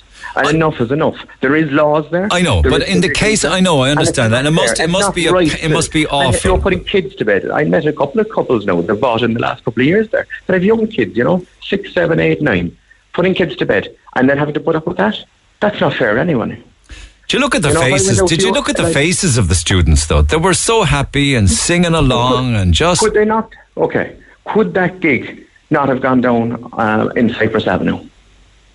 yeah, under the provision of Benny McKay. Yeah, they'd the have to votes are there pay for. free They'd have to pay for that. This was a f- probably a free and what's wrong, and impromptu what's wrong with that? flash And gig. What's wrong with that? Listen, they're not the Beatles, nor are you two at all. nice band, very good, very good, great band. But if you want to have something like that, an impromptu concert, impromptu concerts have to be planned. There's plenty of public parks. There's plenty of places that they could have approached Cork City Council saying, could we get a space for X amount of hours in Fitzgerald's Park? Could we get an X in the Peace Park to do an impromptu concert? And that could have been facilitated. There is would have had- no better it would have- outside. and it would au- have had- there is no better had to be outside auditorium stage than the one in Fitzgerald's Park. Actually, Yeah, correct, correct. Yeah, which would be perfect for that. But again, would we be okay with them all? resources. Would we be okay with them all piling in there with their cans for a few tunes? Uh, I su- think we'd surely be to. God I we would. I think we'd be okay. Well, look, there's been other events held in, in Fitzgerald's Park. If you remember the food festival, which I, uh, no, I know, was but I'm talking and- about something where the students could actually have access to whenever they wanted, with maybe a two o'clock curfew, uh, that they would keep it as long as they went home quietly. Do you know? I, I'm, certain, I, certain, I certainly think that something like that can be achieved. We don't want to be the fun police. We don't want to stop people from enjoying themselves. But we do have to encourage people to have a small bit of respect for the people that they live next door to, for them, whether they're living there for two years, one year, six months, or, or, or for the rest of their lives. You have to have respect for your neighbours and the neighbourhood. And bear in mind that that road is not there to facilitate a concert venue. And there are families and elderly people. God only knows. I know that from down through the years. I don't want to throw you under a bus here, but do you think that the Gardaí are very standoffish because they are young, that they are in college, that they might be annoying, but they're not criminals and they have a long life ahead for them and they don't yeah. want to give them a record? Look, I, I, I be totally honest with you. I think the approach from the Gardaí has been very, very soft and lightly, lightly when it comes to moving groups on and things like that. And that's the that's the policy they've adopted here in Cork. They have a different policy in, in under the superintendent in Limerick, as far as I understand. It's much more zero tolerance for this sort of antisocial behaviour. But you know what, Neil? You see, But we don't want know, them going in well- with paddy wagons and Alsatian dogs. Like, but look, it's a, it's all very well to say it's it's okay. It's a, it's only a couple of students singing songs, and, and what are they doing? God help us.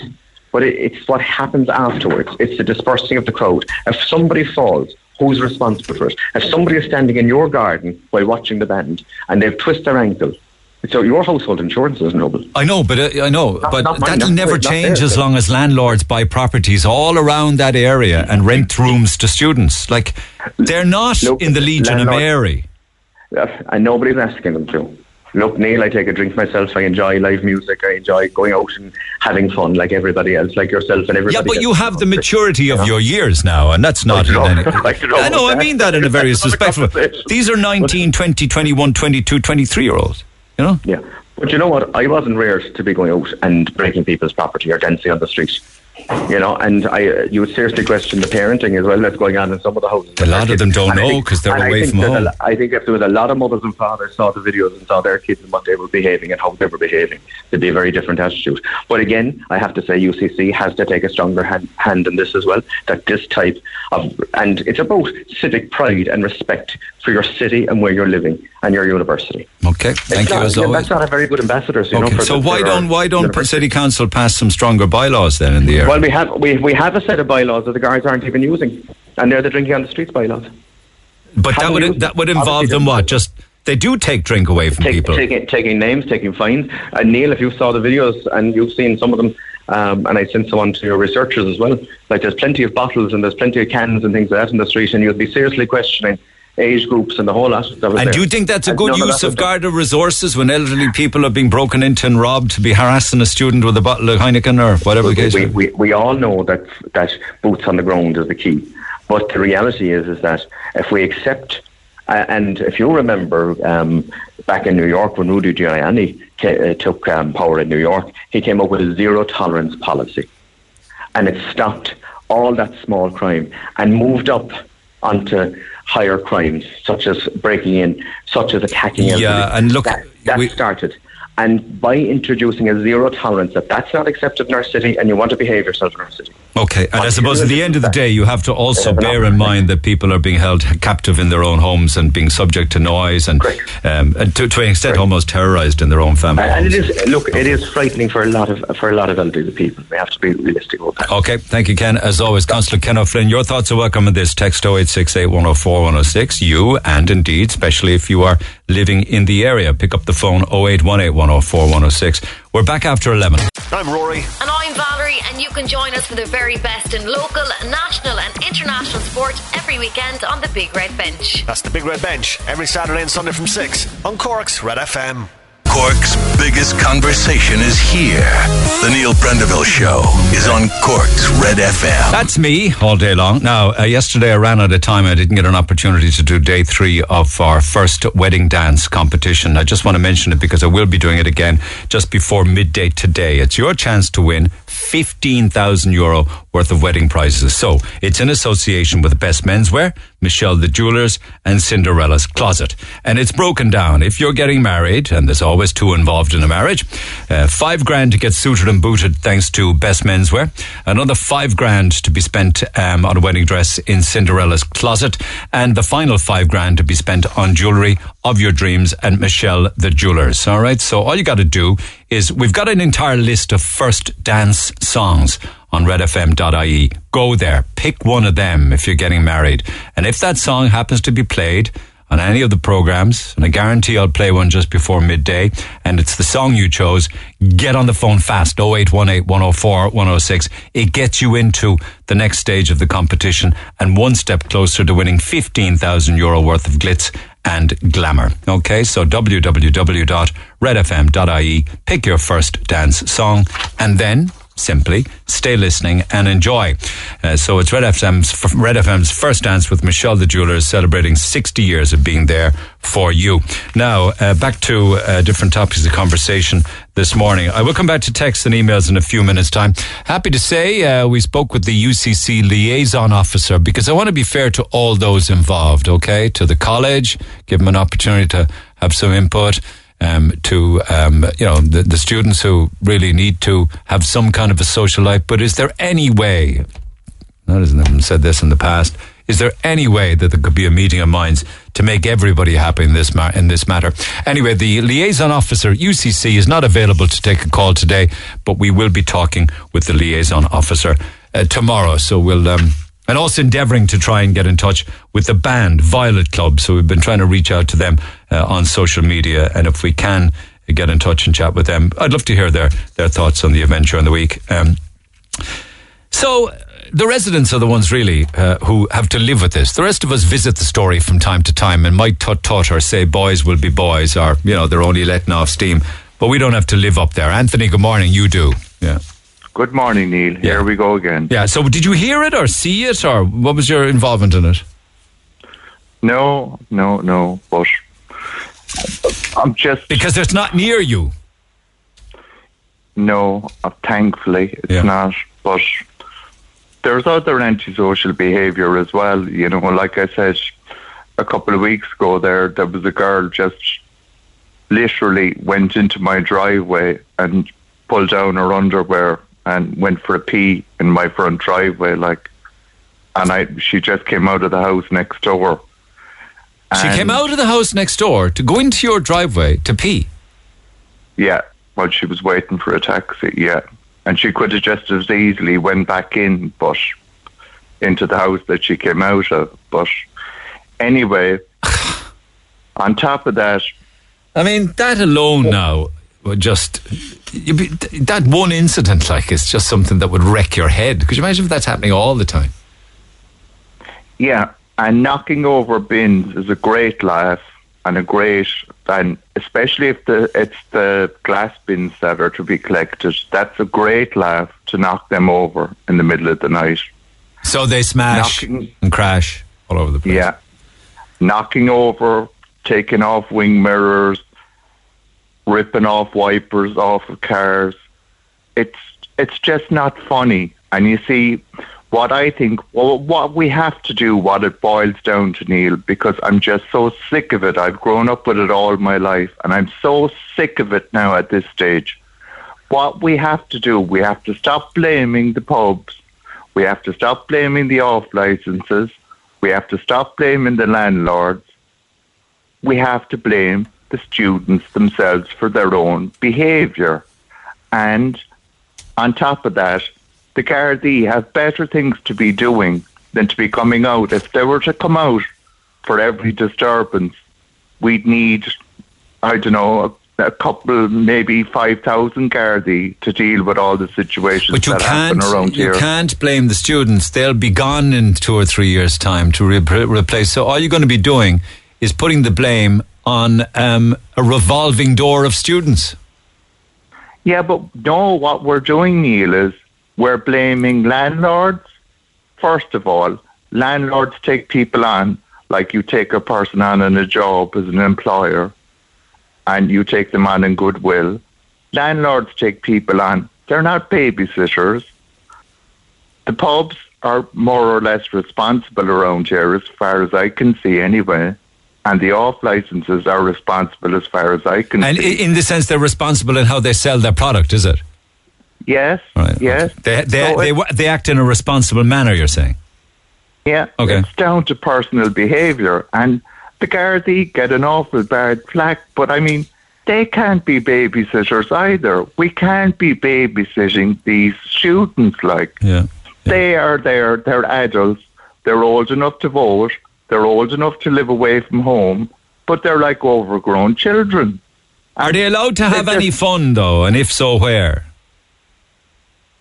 nobody has any objection to having fun. We all had fun, but we didn't go around doing things like that. You know, Uh, in all fairness, it's it's got out of hand, and now when that when you get on your bike at the weekend, you might come up. And I don't know if you've seen at the top of Bandon Road that monstrosity. I think it's going to be called Ashling It's House or huge. Ashling Yeah, Tower. it is huge. Yeah, it is. It's and that's going to be another three hundred students. Chances And are they'll small. party. Chances are, though, they'll party inside in that complex. No. No, because there'll be security, so they'll all come out to the houses. So ultimately, That's that area, problem. ultimately that area, in maybe a couple of decades, will just be completely consumed by UCC and students there. That they That's what it is. it'll It's become like a suburb of UCC. I've I've grown up here all my life, and it's like dis- displacement of the local people. People are moving out, and you- you just see house for sale, house for sale, house for sale, and the minute it's for sale, it's bought up, and it's just UCC is just devouring the whole place, and I don't know what's going to happen with the old AIB Bank on College Road. That's closed down now for the last couple of months. I suppose UCC will buy that up as well. Okay. Yeah. UCC is a business. And I mean, the Gardaí are getting an awful bad flack. They're doing the best that they can, but I mean, they can't babysit everybody. Like, they can't come out. If they were to come out with every complaint that they got about noise and But they, disruptive yeah, behavior. but they could treat the students who drink on the streets with a fine like they would do a regular punter who never got to college or was never lucky enough to get to college who had a bottle of beer on Patrick Street and you know they could treat everybody equally you know just because they're college students doesn't give them any special pass Well, it does. Like I said before, it gives them an invis- invisibility cloak like Harry Potter.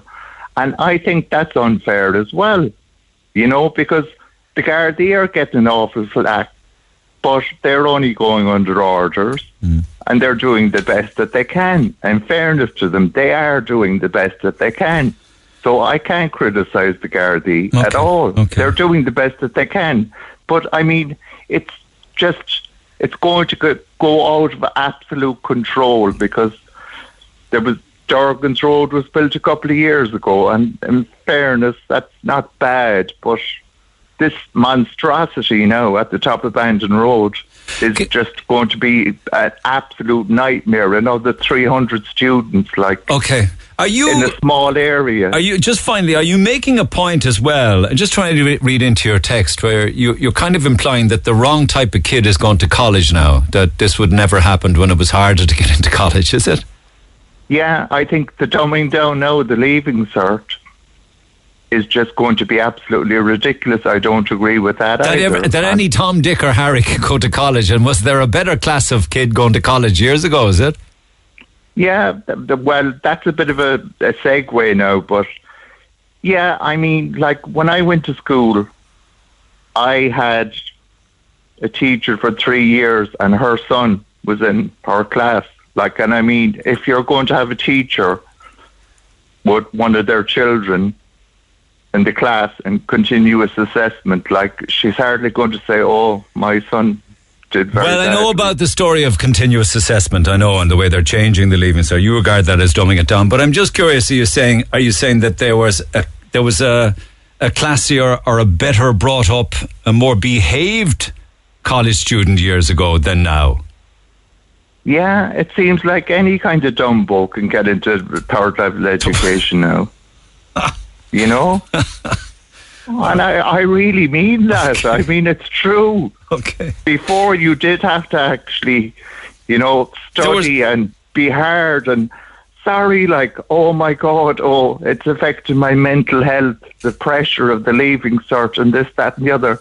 Well, wait till the pressure until you get married and get a mortgage and have a life and have to pay bills. Excellent. Then you know segue. pressure. Yeah. Excellent segue. I'd love to get some more people's thoughts on that section of the conversation. Thanks, Neil. Anthony. As to All whe- the best. as to Bye-bye. whether or not too many people are left into college and the wrong type of people are left into college. And years ago, they were classier college students. Text 0868 104 106. Text the Neil Prendeville Show now. 086 8104 106. It's indeed. Red FM. Story earlier this morning that EF's, ESB staff get 55% discounts um, because they are working for the ESB or they work for the ESB's subsidiary Electric Ireland, the parent company being ESB. The ESB have said that staff get a 55% discount on the first 1,000 units of electricity um, that they receive from the company. And they get that discount every two months. And um, many, many people, of course, are facing huge bill hikes, not just from electric, but also gas, while Electric Ireland's staff get uh, very beneficial discounts. An ESB employer said the discounted electricity is a trade off for pay increases that the uh, staff did without. They get 1,000 units at half price during the winter and 500 units during the summer months. That's interesting and thank you for it. And uh, I have no issue at all with somebody getting a sweetener from their employer. I mean, who wouldn't take it? But um, this ultimately can be traced back to the state, from Electric Ireland to the ESB to the state to the taxpayer. And on that basis, uh, I can understand why other people would be very annoyed about it. There is a statement somewhere, though, that says this morning, I don't know what paper was carrying it, that ESB employees are paid very, very well. And I think that Electric Ireland or the ESB were defending the discounted electricity on the basis that it's offered to maintain the highest level of staff available to the company, that they employ the best people. And it's one of those perks to draw people in the best people. Uh, following on from your intro earlier, with regards to 50% of pregnancies around the world are a total and utter surprise, Dennis says, if I got pregnant, my pregnancy would indeed be a big surprise. Fair play to you. A lot of texts yesterday on different topics of conversation. If you don't mind, I just want to return to one or two of them. And also indeed from this morning. So from yesterday, I'm 20, this is on people who have a blue badge um, um, have a disability, but it doesn't look as if they do, and they get grief from people then when they park up and walk away. I'm a 27 year old. I have a disability and I have a badge, but I can walk. I get bad looks from people, and I get a jibe every time I park up. So I hate using disability spots.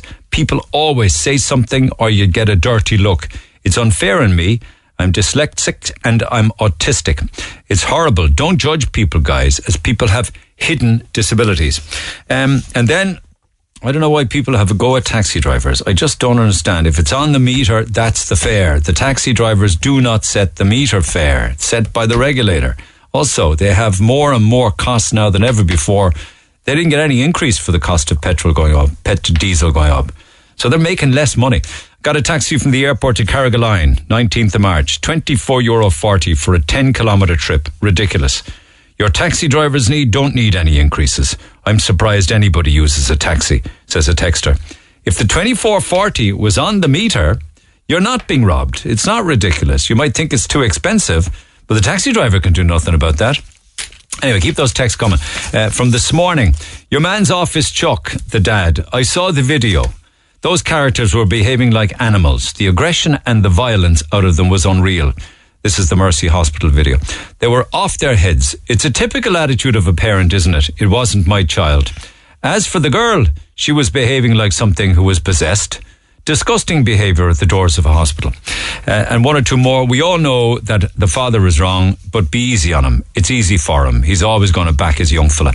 A lot of parents have unbelievably rose tinted glasses on. And final one on that regarding the showdown at the Mercy. Um, rumor has it, so offended was one of the lads by a joke cracked by the security guard that he hit him with his Oscar. So really, he's a hero and should get a standing ovation. Thank you for that. I knew we'd get around to Chris Rock somehow. Anyway, keep those texts coming. Text 0868 104 106. No, but seriously, uh, Heather, good morning.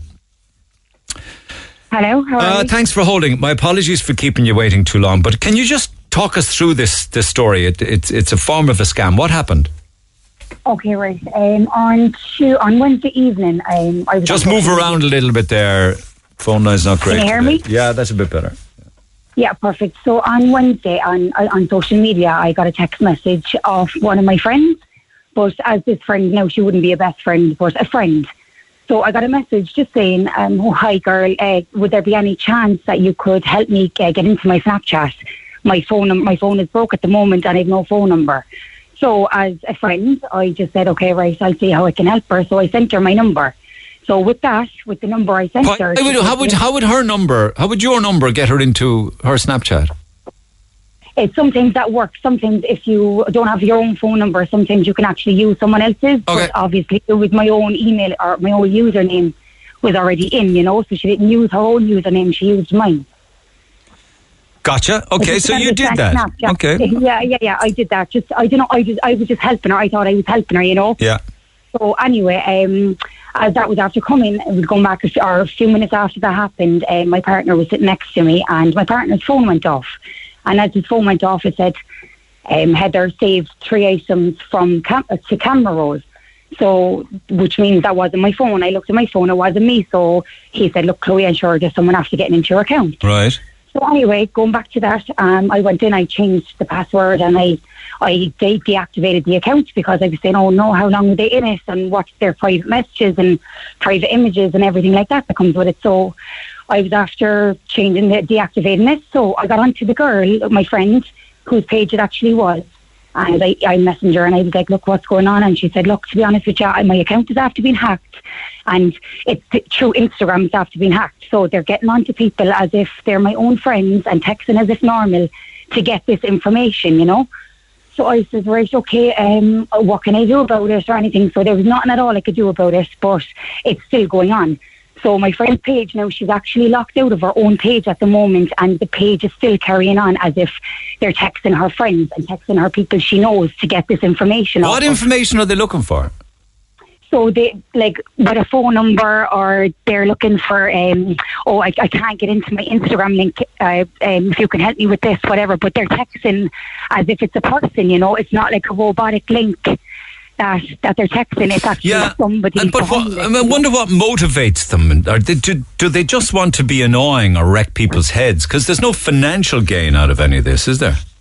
Well, that's what I was. I was thinking the same. But you know, even on Snapchat, whatever you've saved, like you've memory saved, you've chat saved, like between even between me and my partner, there's stuff sa- saved in between them chats. Would be like saying oh, an IBAN if you were to send on an IBAN for something, or you know. Oh, my God, I see. But they could find information. Oh yeah, they could. A it, passport you know? number, a PP. God knows Everything. people keep people take photographs of their passport to listen to who's talking. I've done it. Yeah, you're Ex- right. Exactly, but you know, it was my own like it was my own stupidity that I gave my number. But when it was my own friend and it was someone I know, I didn't think anything by it, and I gave it to her just trying to help her, you know, because it wasn't like it was a stranger. Because if it was a stranger, I wouldn't. I'd know because I'd be you'd be clued into these hackers, like. But with this, it was just took me off guard completely. Yeah, And, last week I had a pal who got one of those things. Hi, can you help me? Overseas, lost my card. Um, can you yeah, help? exactly. You know those ones. Yeah. So And then yeah, the other ones, you, exactly- due to unusual activity, your card's been placed on hold. Please click this link. Delete. Yeah, exactly. So yeah, so listen, so it was like after this all was going on, right? I got a notification off my Gmail saying, like, you know, you can get a notification off any of any social media that you've signed in from another device or something. So I got an email stating that there's my my device was after being signed in to an iPhone 8 Plus. It told me what phone and it, it gave me an IP address. But like with the IP addresses with Snapchat, sometimes they're not they're not all right. You know, it might it might say you're in Dublin when you're not in Dublin. You Yeah, know, so yeah. I wouldn't go. I wouldn't go too much about the IP. But it was Yeah, that happened to us recently. Actually, somebody uh, we got some kind of a notification somewhere saying somebody had logged into Twitter in Dublin, but it wasn't true. Yeah, exactly. Weird, so I isn't it? wouldn't believe the IPs. It's weird. Yeah, yeah, yeah. So anyway, uh, after all that, when I was having conversations with my friend whose page who's after being hacked, she said, "Look, it's after after getting through about fifteen to twenty people, and that was on Wednesday evening."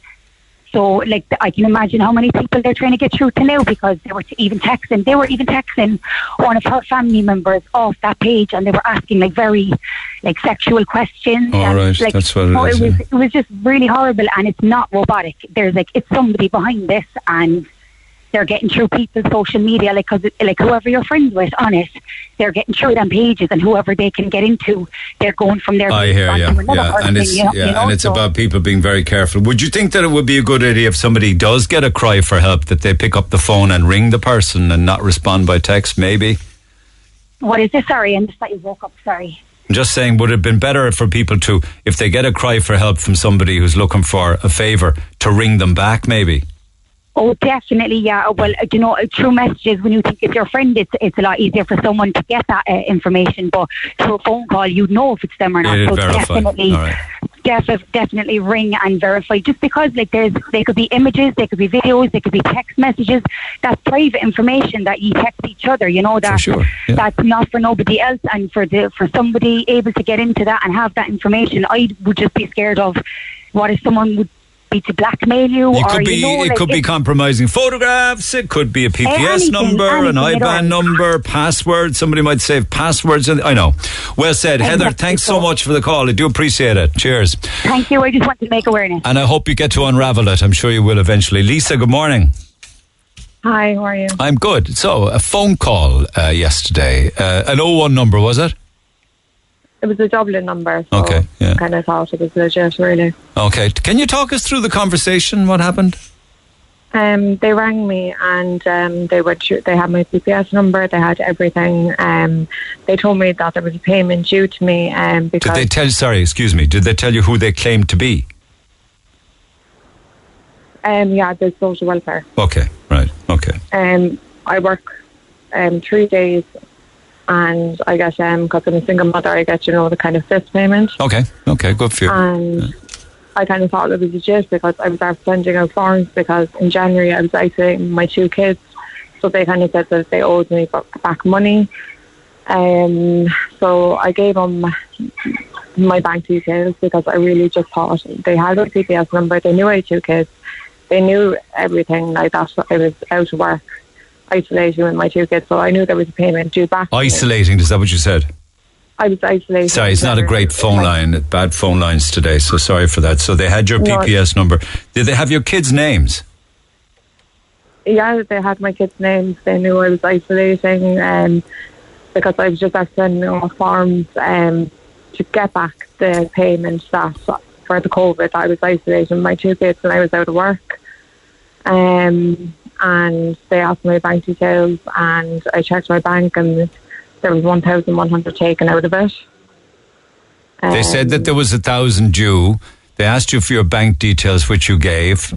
Then you subsequently went to the check. Oh, look, look, you know, don't beat yourself up. Then they went. Then you went sometime later to check had the thousand euro been lodged to your bank account, and you found what? That, um, sorry, there was 1,100 taken on my account. You know, like I'm a single mother, like that's my wages. I know I know. I know you must be. You must. You're very caught up about it. I can hear that, and you're probably kicking yourself as well, which isn't helping matters. You know.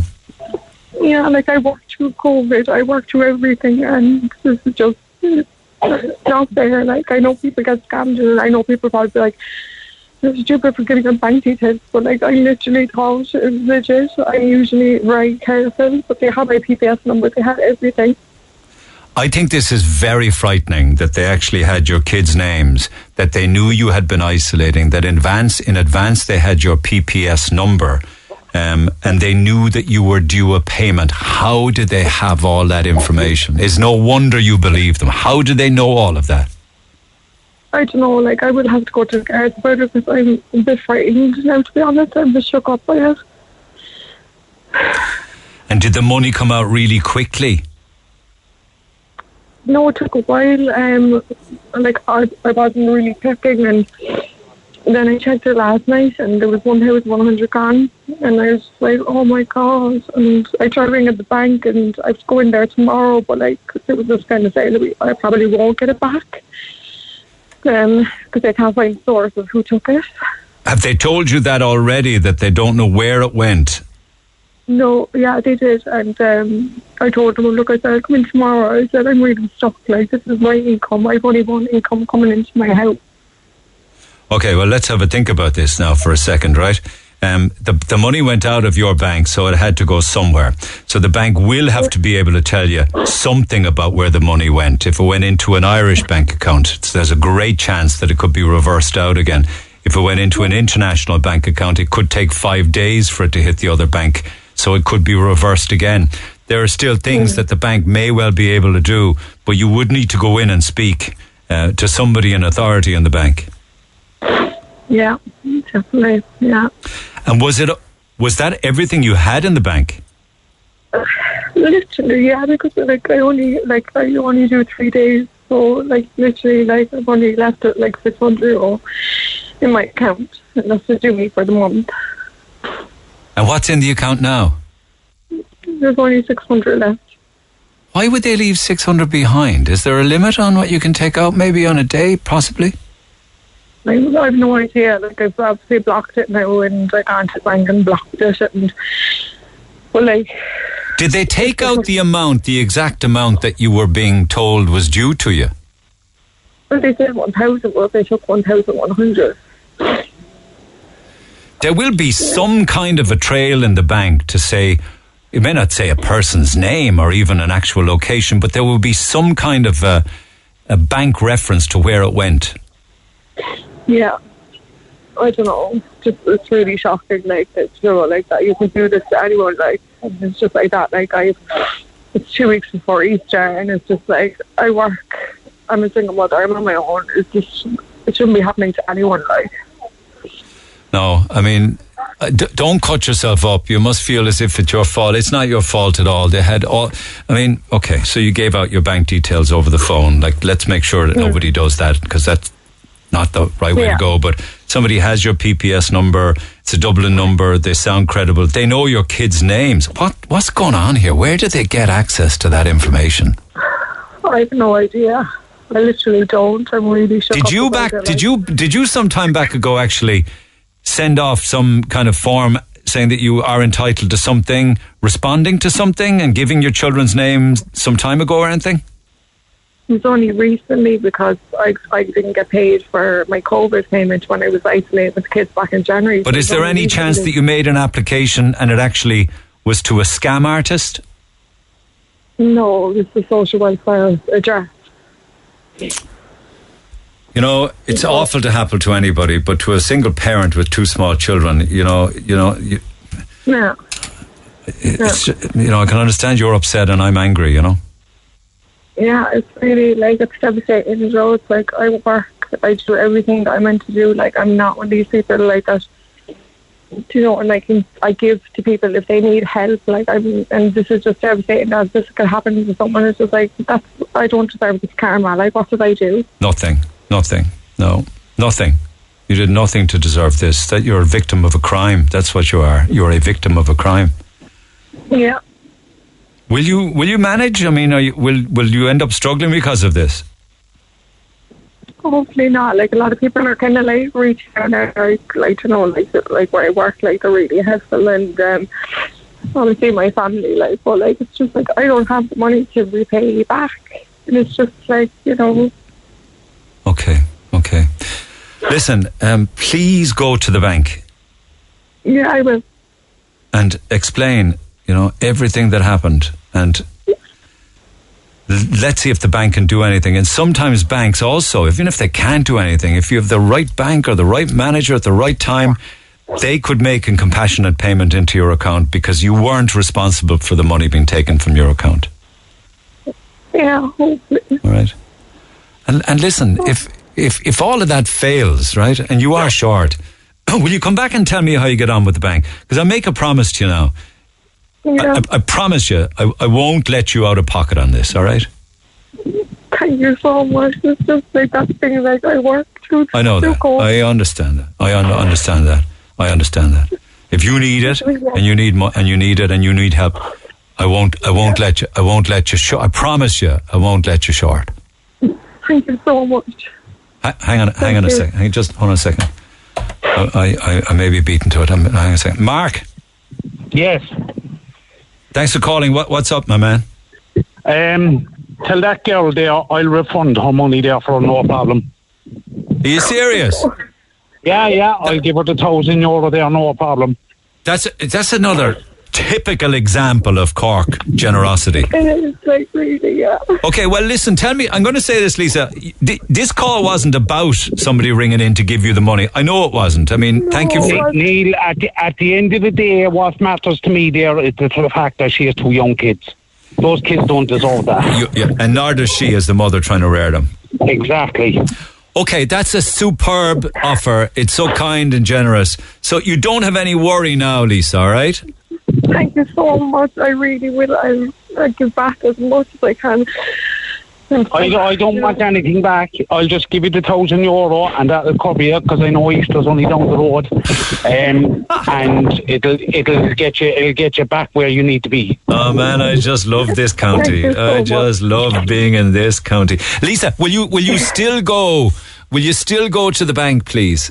Oh, 100%. Like, I'm off tomorrow, and that's the first thing I'll be doing. All right. Like, I'm not finished here from 10 to Okay, so I hope now you've a little bit more of a pep in your step and a little less worry, thanks to thanks to Mark's generosity. All Thank you right. so much, Matt. Yvonne has been on as well with 300 euro plus another 300 euro. It's gone up to Oh, my 16. God. I think there might be one or two extra big Easter eggs this year. Okay. Thank you so much. I think your heart should be bursting with happiness and gladness Yeah, because of the am. generosity of Cork. Okay. Listen, go to the bank tomorrow, and if you have a result for me before midday, will you come back to me ASAP? I will, I will. I promise, yeah. Okay? I will. Smile. Thank you so much. Smile. Thanks, Mark. Thank you. No, very you're grand. Thank you so much. Okay, take All care right. for now. Thanks, Lisa. Thank you. Mark, Bye. Yes, sir. you're a gentleman. That's all I can say. I'm look. I'm not a gentleman. Yeah, I mean, at the end of the day, there's two young kids there. I mean, no, I know she's a single mother, but I mean, you've two young kids. No, no young kids I know, anything but you, like that. but you are. You know, picking up the phone, a thousand euros, a lot of money. Uh, Brian's been on the phone wondering, would you let him go halves with you? You 500, he 500. Cork people blow my mind. I, I just burst with pride. I really and truly do. I just think there is no better place on planet Earth than where we live. Thank you so much, Mark. No problem. Cheers, pal. Back after the break. Text 0868 104 106. Calling Red FM studio? Call the new number 0818 104 106. Alrighty, and by text to 0868 104 106. The live band was a step too far uh, at the College Road area, but otherwise, I don't feel sorry for anyone who moved into a student area in the last 20 years, as they should have known what they were getting into when they moved in. I do feel sorry for the elderly that lived there before that, though.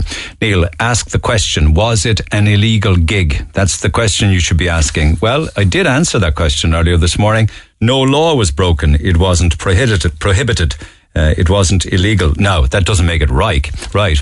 A huge thing about the students is they lack respect for anybody. They're getting worse and worse year in, year out and doing stuff because they're allowed to get away with everything. The laws and those in authority need to teach them a lesson or possibly give them a real hiding. That's charming talk, which is the only understanding these disrespectful animals understand, says Pat. you can't be going around giving people a hiding. Well, unless you're at the Oscars, I suppose. Is it just UCC students or are there other students from MTU? Are the same issues happening near MTU? I don't know. Maybe MTU students also live and share around College Road. Your right of way passage, Neil, banter, is not good enough anymore when this antisocial behaviour has gone on for years. And because it's UCC, it's all covered up. Why don't they play in the UCC grounds and see what would happen then?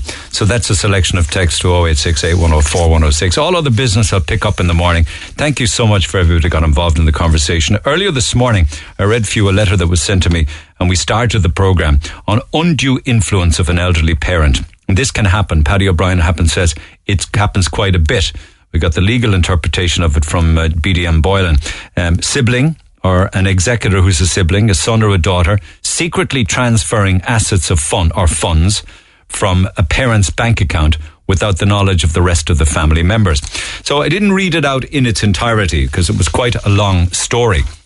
But caused to, suffice to say, it caused a split in the family. That's an understatement. The pain, the hurt, the frustration, the anxiety in the knowledge that this person would abuse your loving parent steal from brothers and sisters, and deny the children their inheritance passed on to them. I would advise oh, family openness and transparency in all wills. And the letter writer, which is either a son or a daughter, says, at the demise of the first parent, every, every child should request a, and keep a copy of the will. Do not expect the executor to be transparent and give all contents, but it is your right to know. Never be afraid to ask questions. Be aware of family members suddenly appearing, helping, visit, going visiting to the solicitor with a parent. Remember, your parent could be suffering from slight or full Alzheimer's or dementia. Sudden haphazard comments regarding changes. It could be an indicator somebody else has brought the subject up or is interfering in a will. Do not be afraid to ask if you have suspicions or signs appear that don't make sense. Be on your guard. It can happen more commonly than you know. It happened to us. So one is, um, you know, when the will gets opened and you find, oh my God, one person's got everything and you didn't see that coming. The other is, of course, that after both parents die, you ex- you end up finding out that a son or a daughter has literally drained the bank accounts. Um, so I'll come back to that if you have stories to share. Maybe it happened to you. Email neil at redfm.ie. Um, can I just say, and I mentioned earlier this morning that uh, Bruce Willis has retired from acting after being di- diagnosed with a brain disorder called aphasia and his family announced yesterday that as a result of this and much consideration, Bruce is stepping away from the career that has meant so much to him. Uh, it's a condition that affects a person's ability to speak, write, and understand language, both verbal and written. That's why he has decided, or they have decided with him, that he will no longer act or have anything to do with the profession in which he brought us so much pleasure down through the years. And here's a selection. Um, one is from Die Hard. You are a mysterious party. You are most troublesome for a security guard. Eh, sorry, Hans, wrong guess. Would you like to go for double jeopardy where the scores can really change? Who are you then? Just the fly in the ointment, Hans. The monkey in the wrench. Mr. Mr. Guest. Are you still there? Yeah, I'm still here. Unless you want to open the front door for me. I'm afraid not. But you have me at a loss. You know my name, but who are you? Just another American who saw too many movies as a child. Another orphan of a bankrupt culture who thinks he's John Wayne, Rambo, Marshall Dillon. I was always kind of partial to Roy Rogers, actually. I really like those sequin shirts. Do you really think you have a chance against us, Mr. Cowboy? Yippee-ki-yay, obviously, yippee ki is followed by something that I just can't broadcast. Um, for me, it would have been The Sixth Sense, which I thought was one of the most incredible films I've ever seen, and I've seen it many times. If you haven't, please do yourself a favor. Uh, and watch The Sixth Sense at least once. But I think his greatest film, and for me, I think it'll always be in my top three, has got to be uh, Pulp Fiction. It's just the tiniest little clip. Whose motorcycle is this? It's a chopper, baby. Whose chopper is this? Zed's. Who's Zed? Zed's dead, baby. Zed's dead. Oh, God, what a line. He's just too cool for school, Bruce Willis. Sad news this morning. I'm going to love you and leave you with our Red FM first dance. If you're engaged and you're involved, then you'll know what all this is about. This is a 15,000 euro prize. Okay. Not going to explain it anymore. Did it already this morning. You're expecting it. If this is your Red FM first dance song, call us to be one step closer to winning the ultimate 15K wedding prize on 0818 104 106. When your legs don't work like they used to before. And we found love right where we are. Ed Sheeran's coming to town. Jade, good morning. Hi, Neil. How are you? Oh my God! Tell me about you. Tell me about your mum, Magella. Okay. Tell me about the guy you're marrying, Colin. Yeah, so I'd say I have half a Cork entered into this competition for us. So, um, Thinking Out Loud was the song that my mum picked for us um, to enter on our behalf. And I was just standing in my kitchen and it started playing. So I was like, ah, that's it. So have you your mum to thank for this? I do, I Okay. do. So my mom is Magella. You're one step close. You haven't won it yet, but you're you're kind of up the ladder a bit, closer to fifteen thousand euro. So when's the big day for yourself and Colin? Um, so it's November the 17th this year. All right. Oh my God! yeah, excited. My partner is Colin. And where's the big day going to happen? It's in Vienna Woods. All excited then. Give your mum a big hug. You're one step closer to a 15,000 euro prize. Five grand for Colin, actually, to get suited and booted in best menswear. If you win, you'll get five grand for Cinderella's closet for a wedding dress. And then Yes. both of you will have five grand to spend on the jewellery of your dreams at Michelle the Jewelers. All right? Brilliant, brilliant. Fingers I crossed. actually have my um, I have my dress picked out in Cinderella's closet already, so it's This is very pretty perfect. handy. oh, well, listen, fingers crossed. You're almost there. Thanks, You're welcome. So Cheers. much. Well done to you, to your mum Magella, and well done to Colin. She's in to the next round. Uh, have yourselves a good day, guys. The lines will stay open on 0818 104 106 by phone. Email neil at redfm.ie and text. Join the conversation by text 086 I'll see you tomorrow. Thanks for listening to this Red FM podcast. Don't forget to subscribe and check out redextra.ie for more great Red FM content.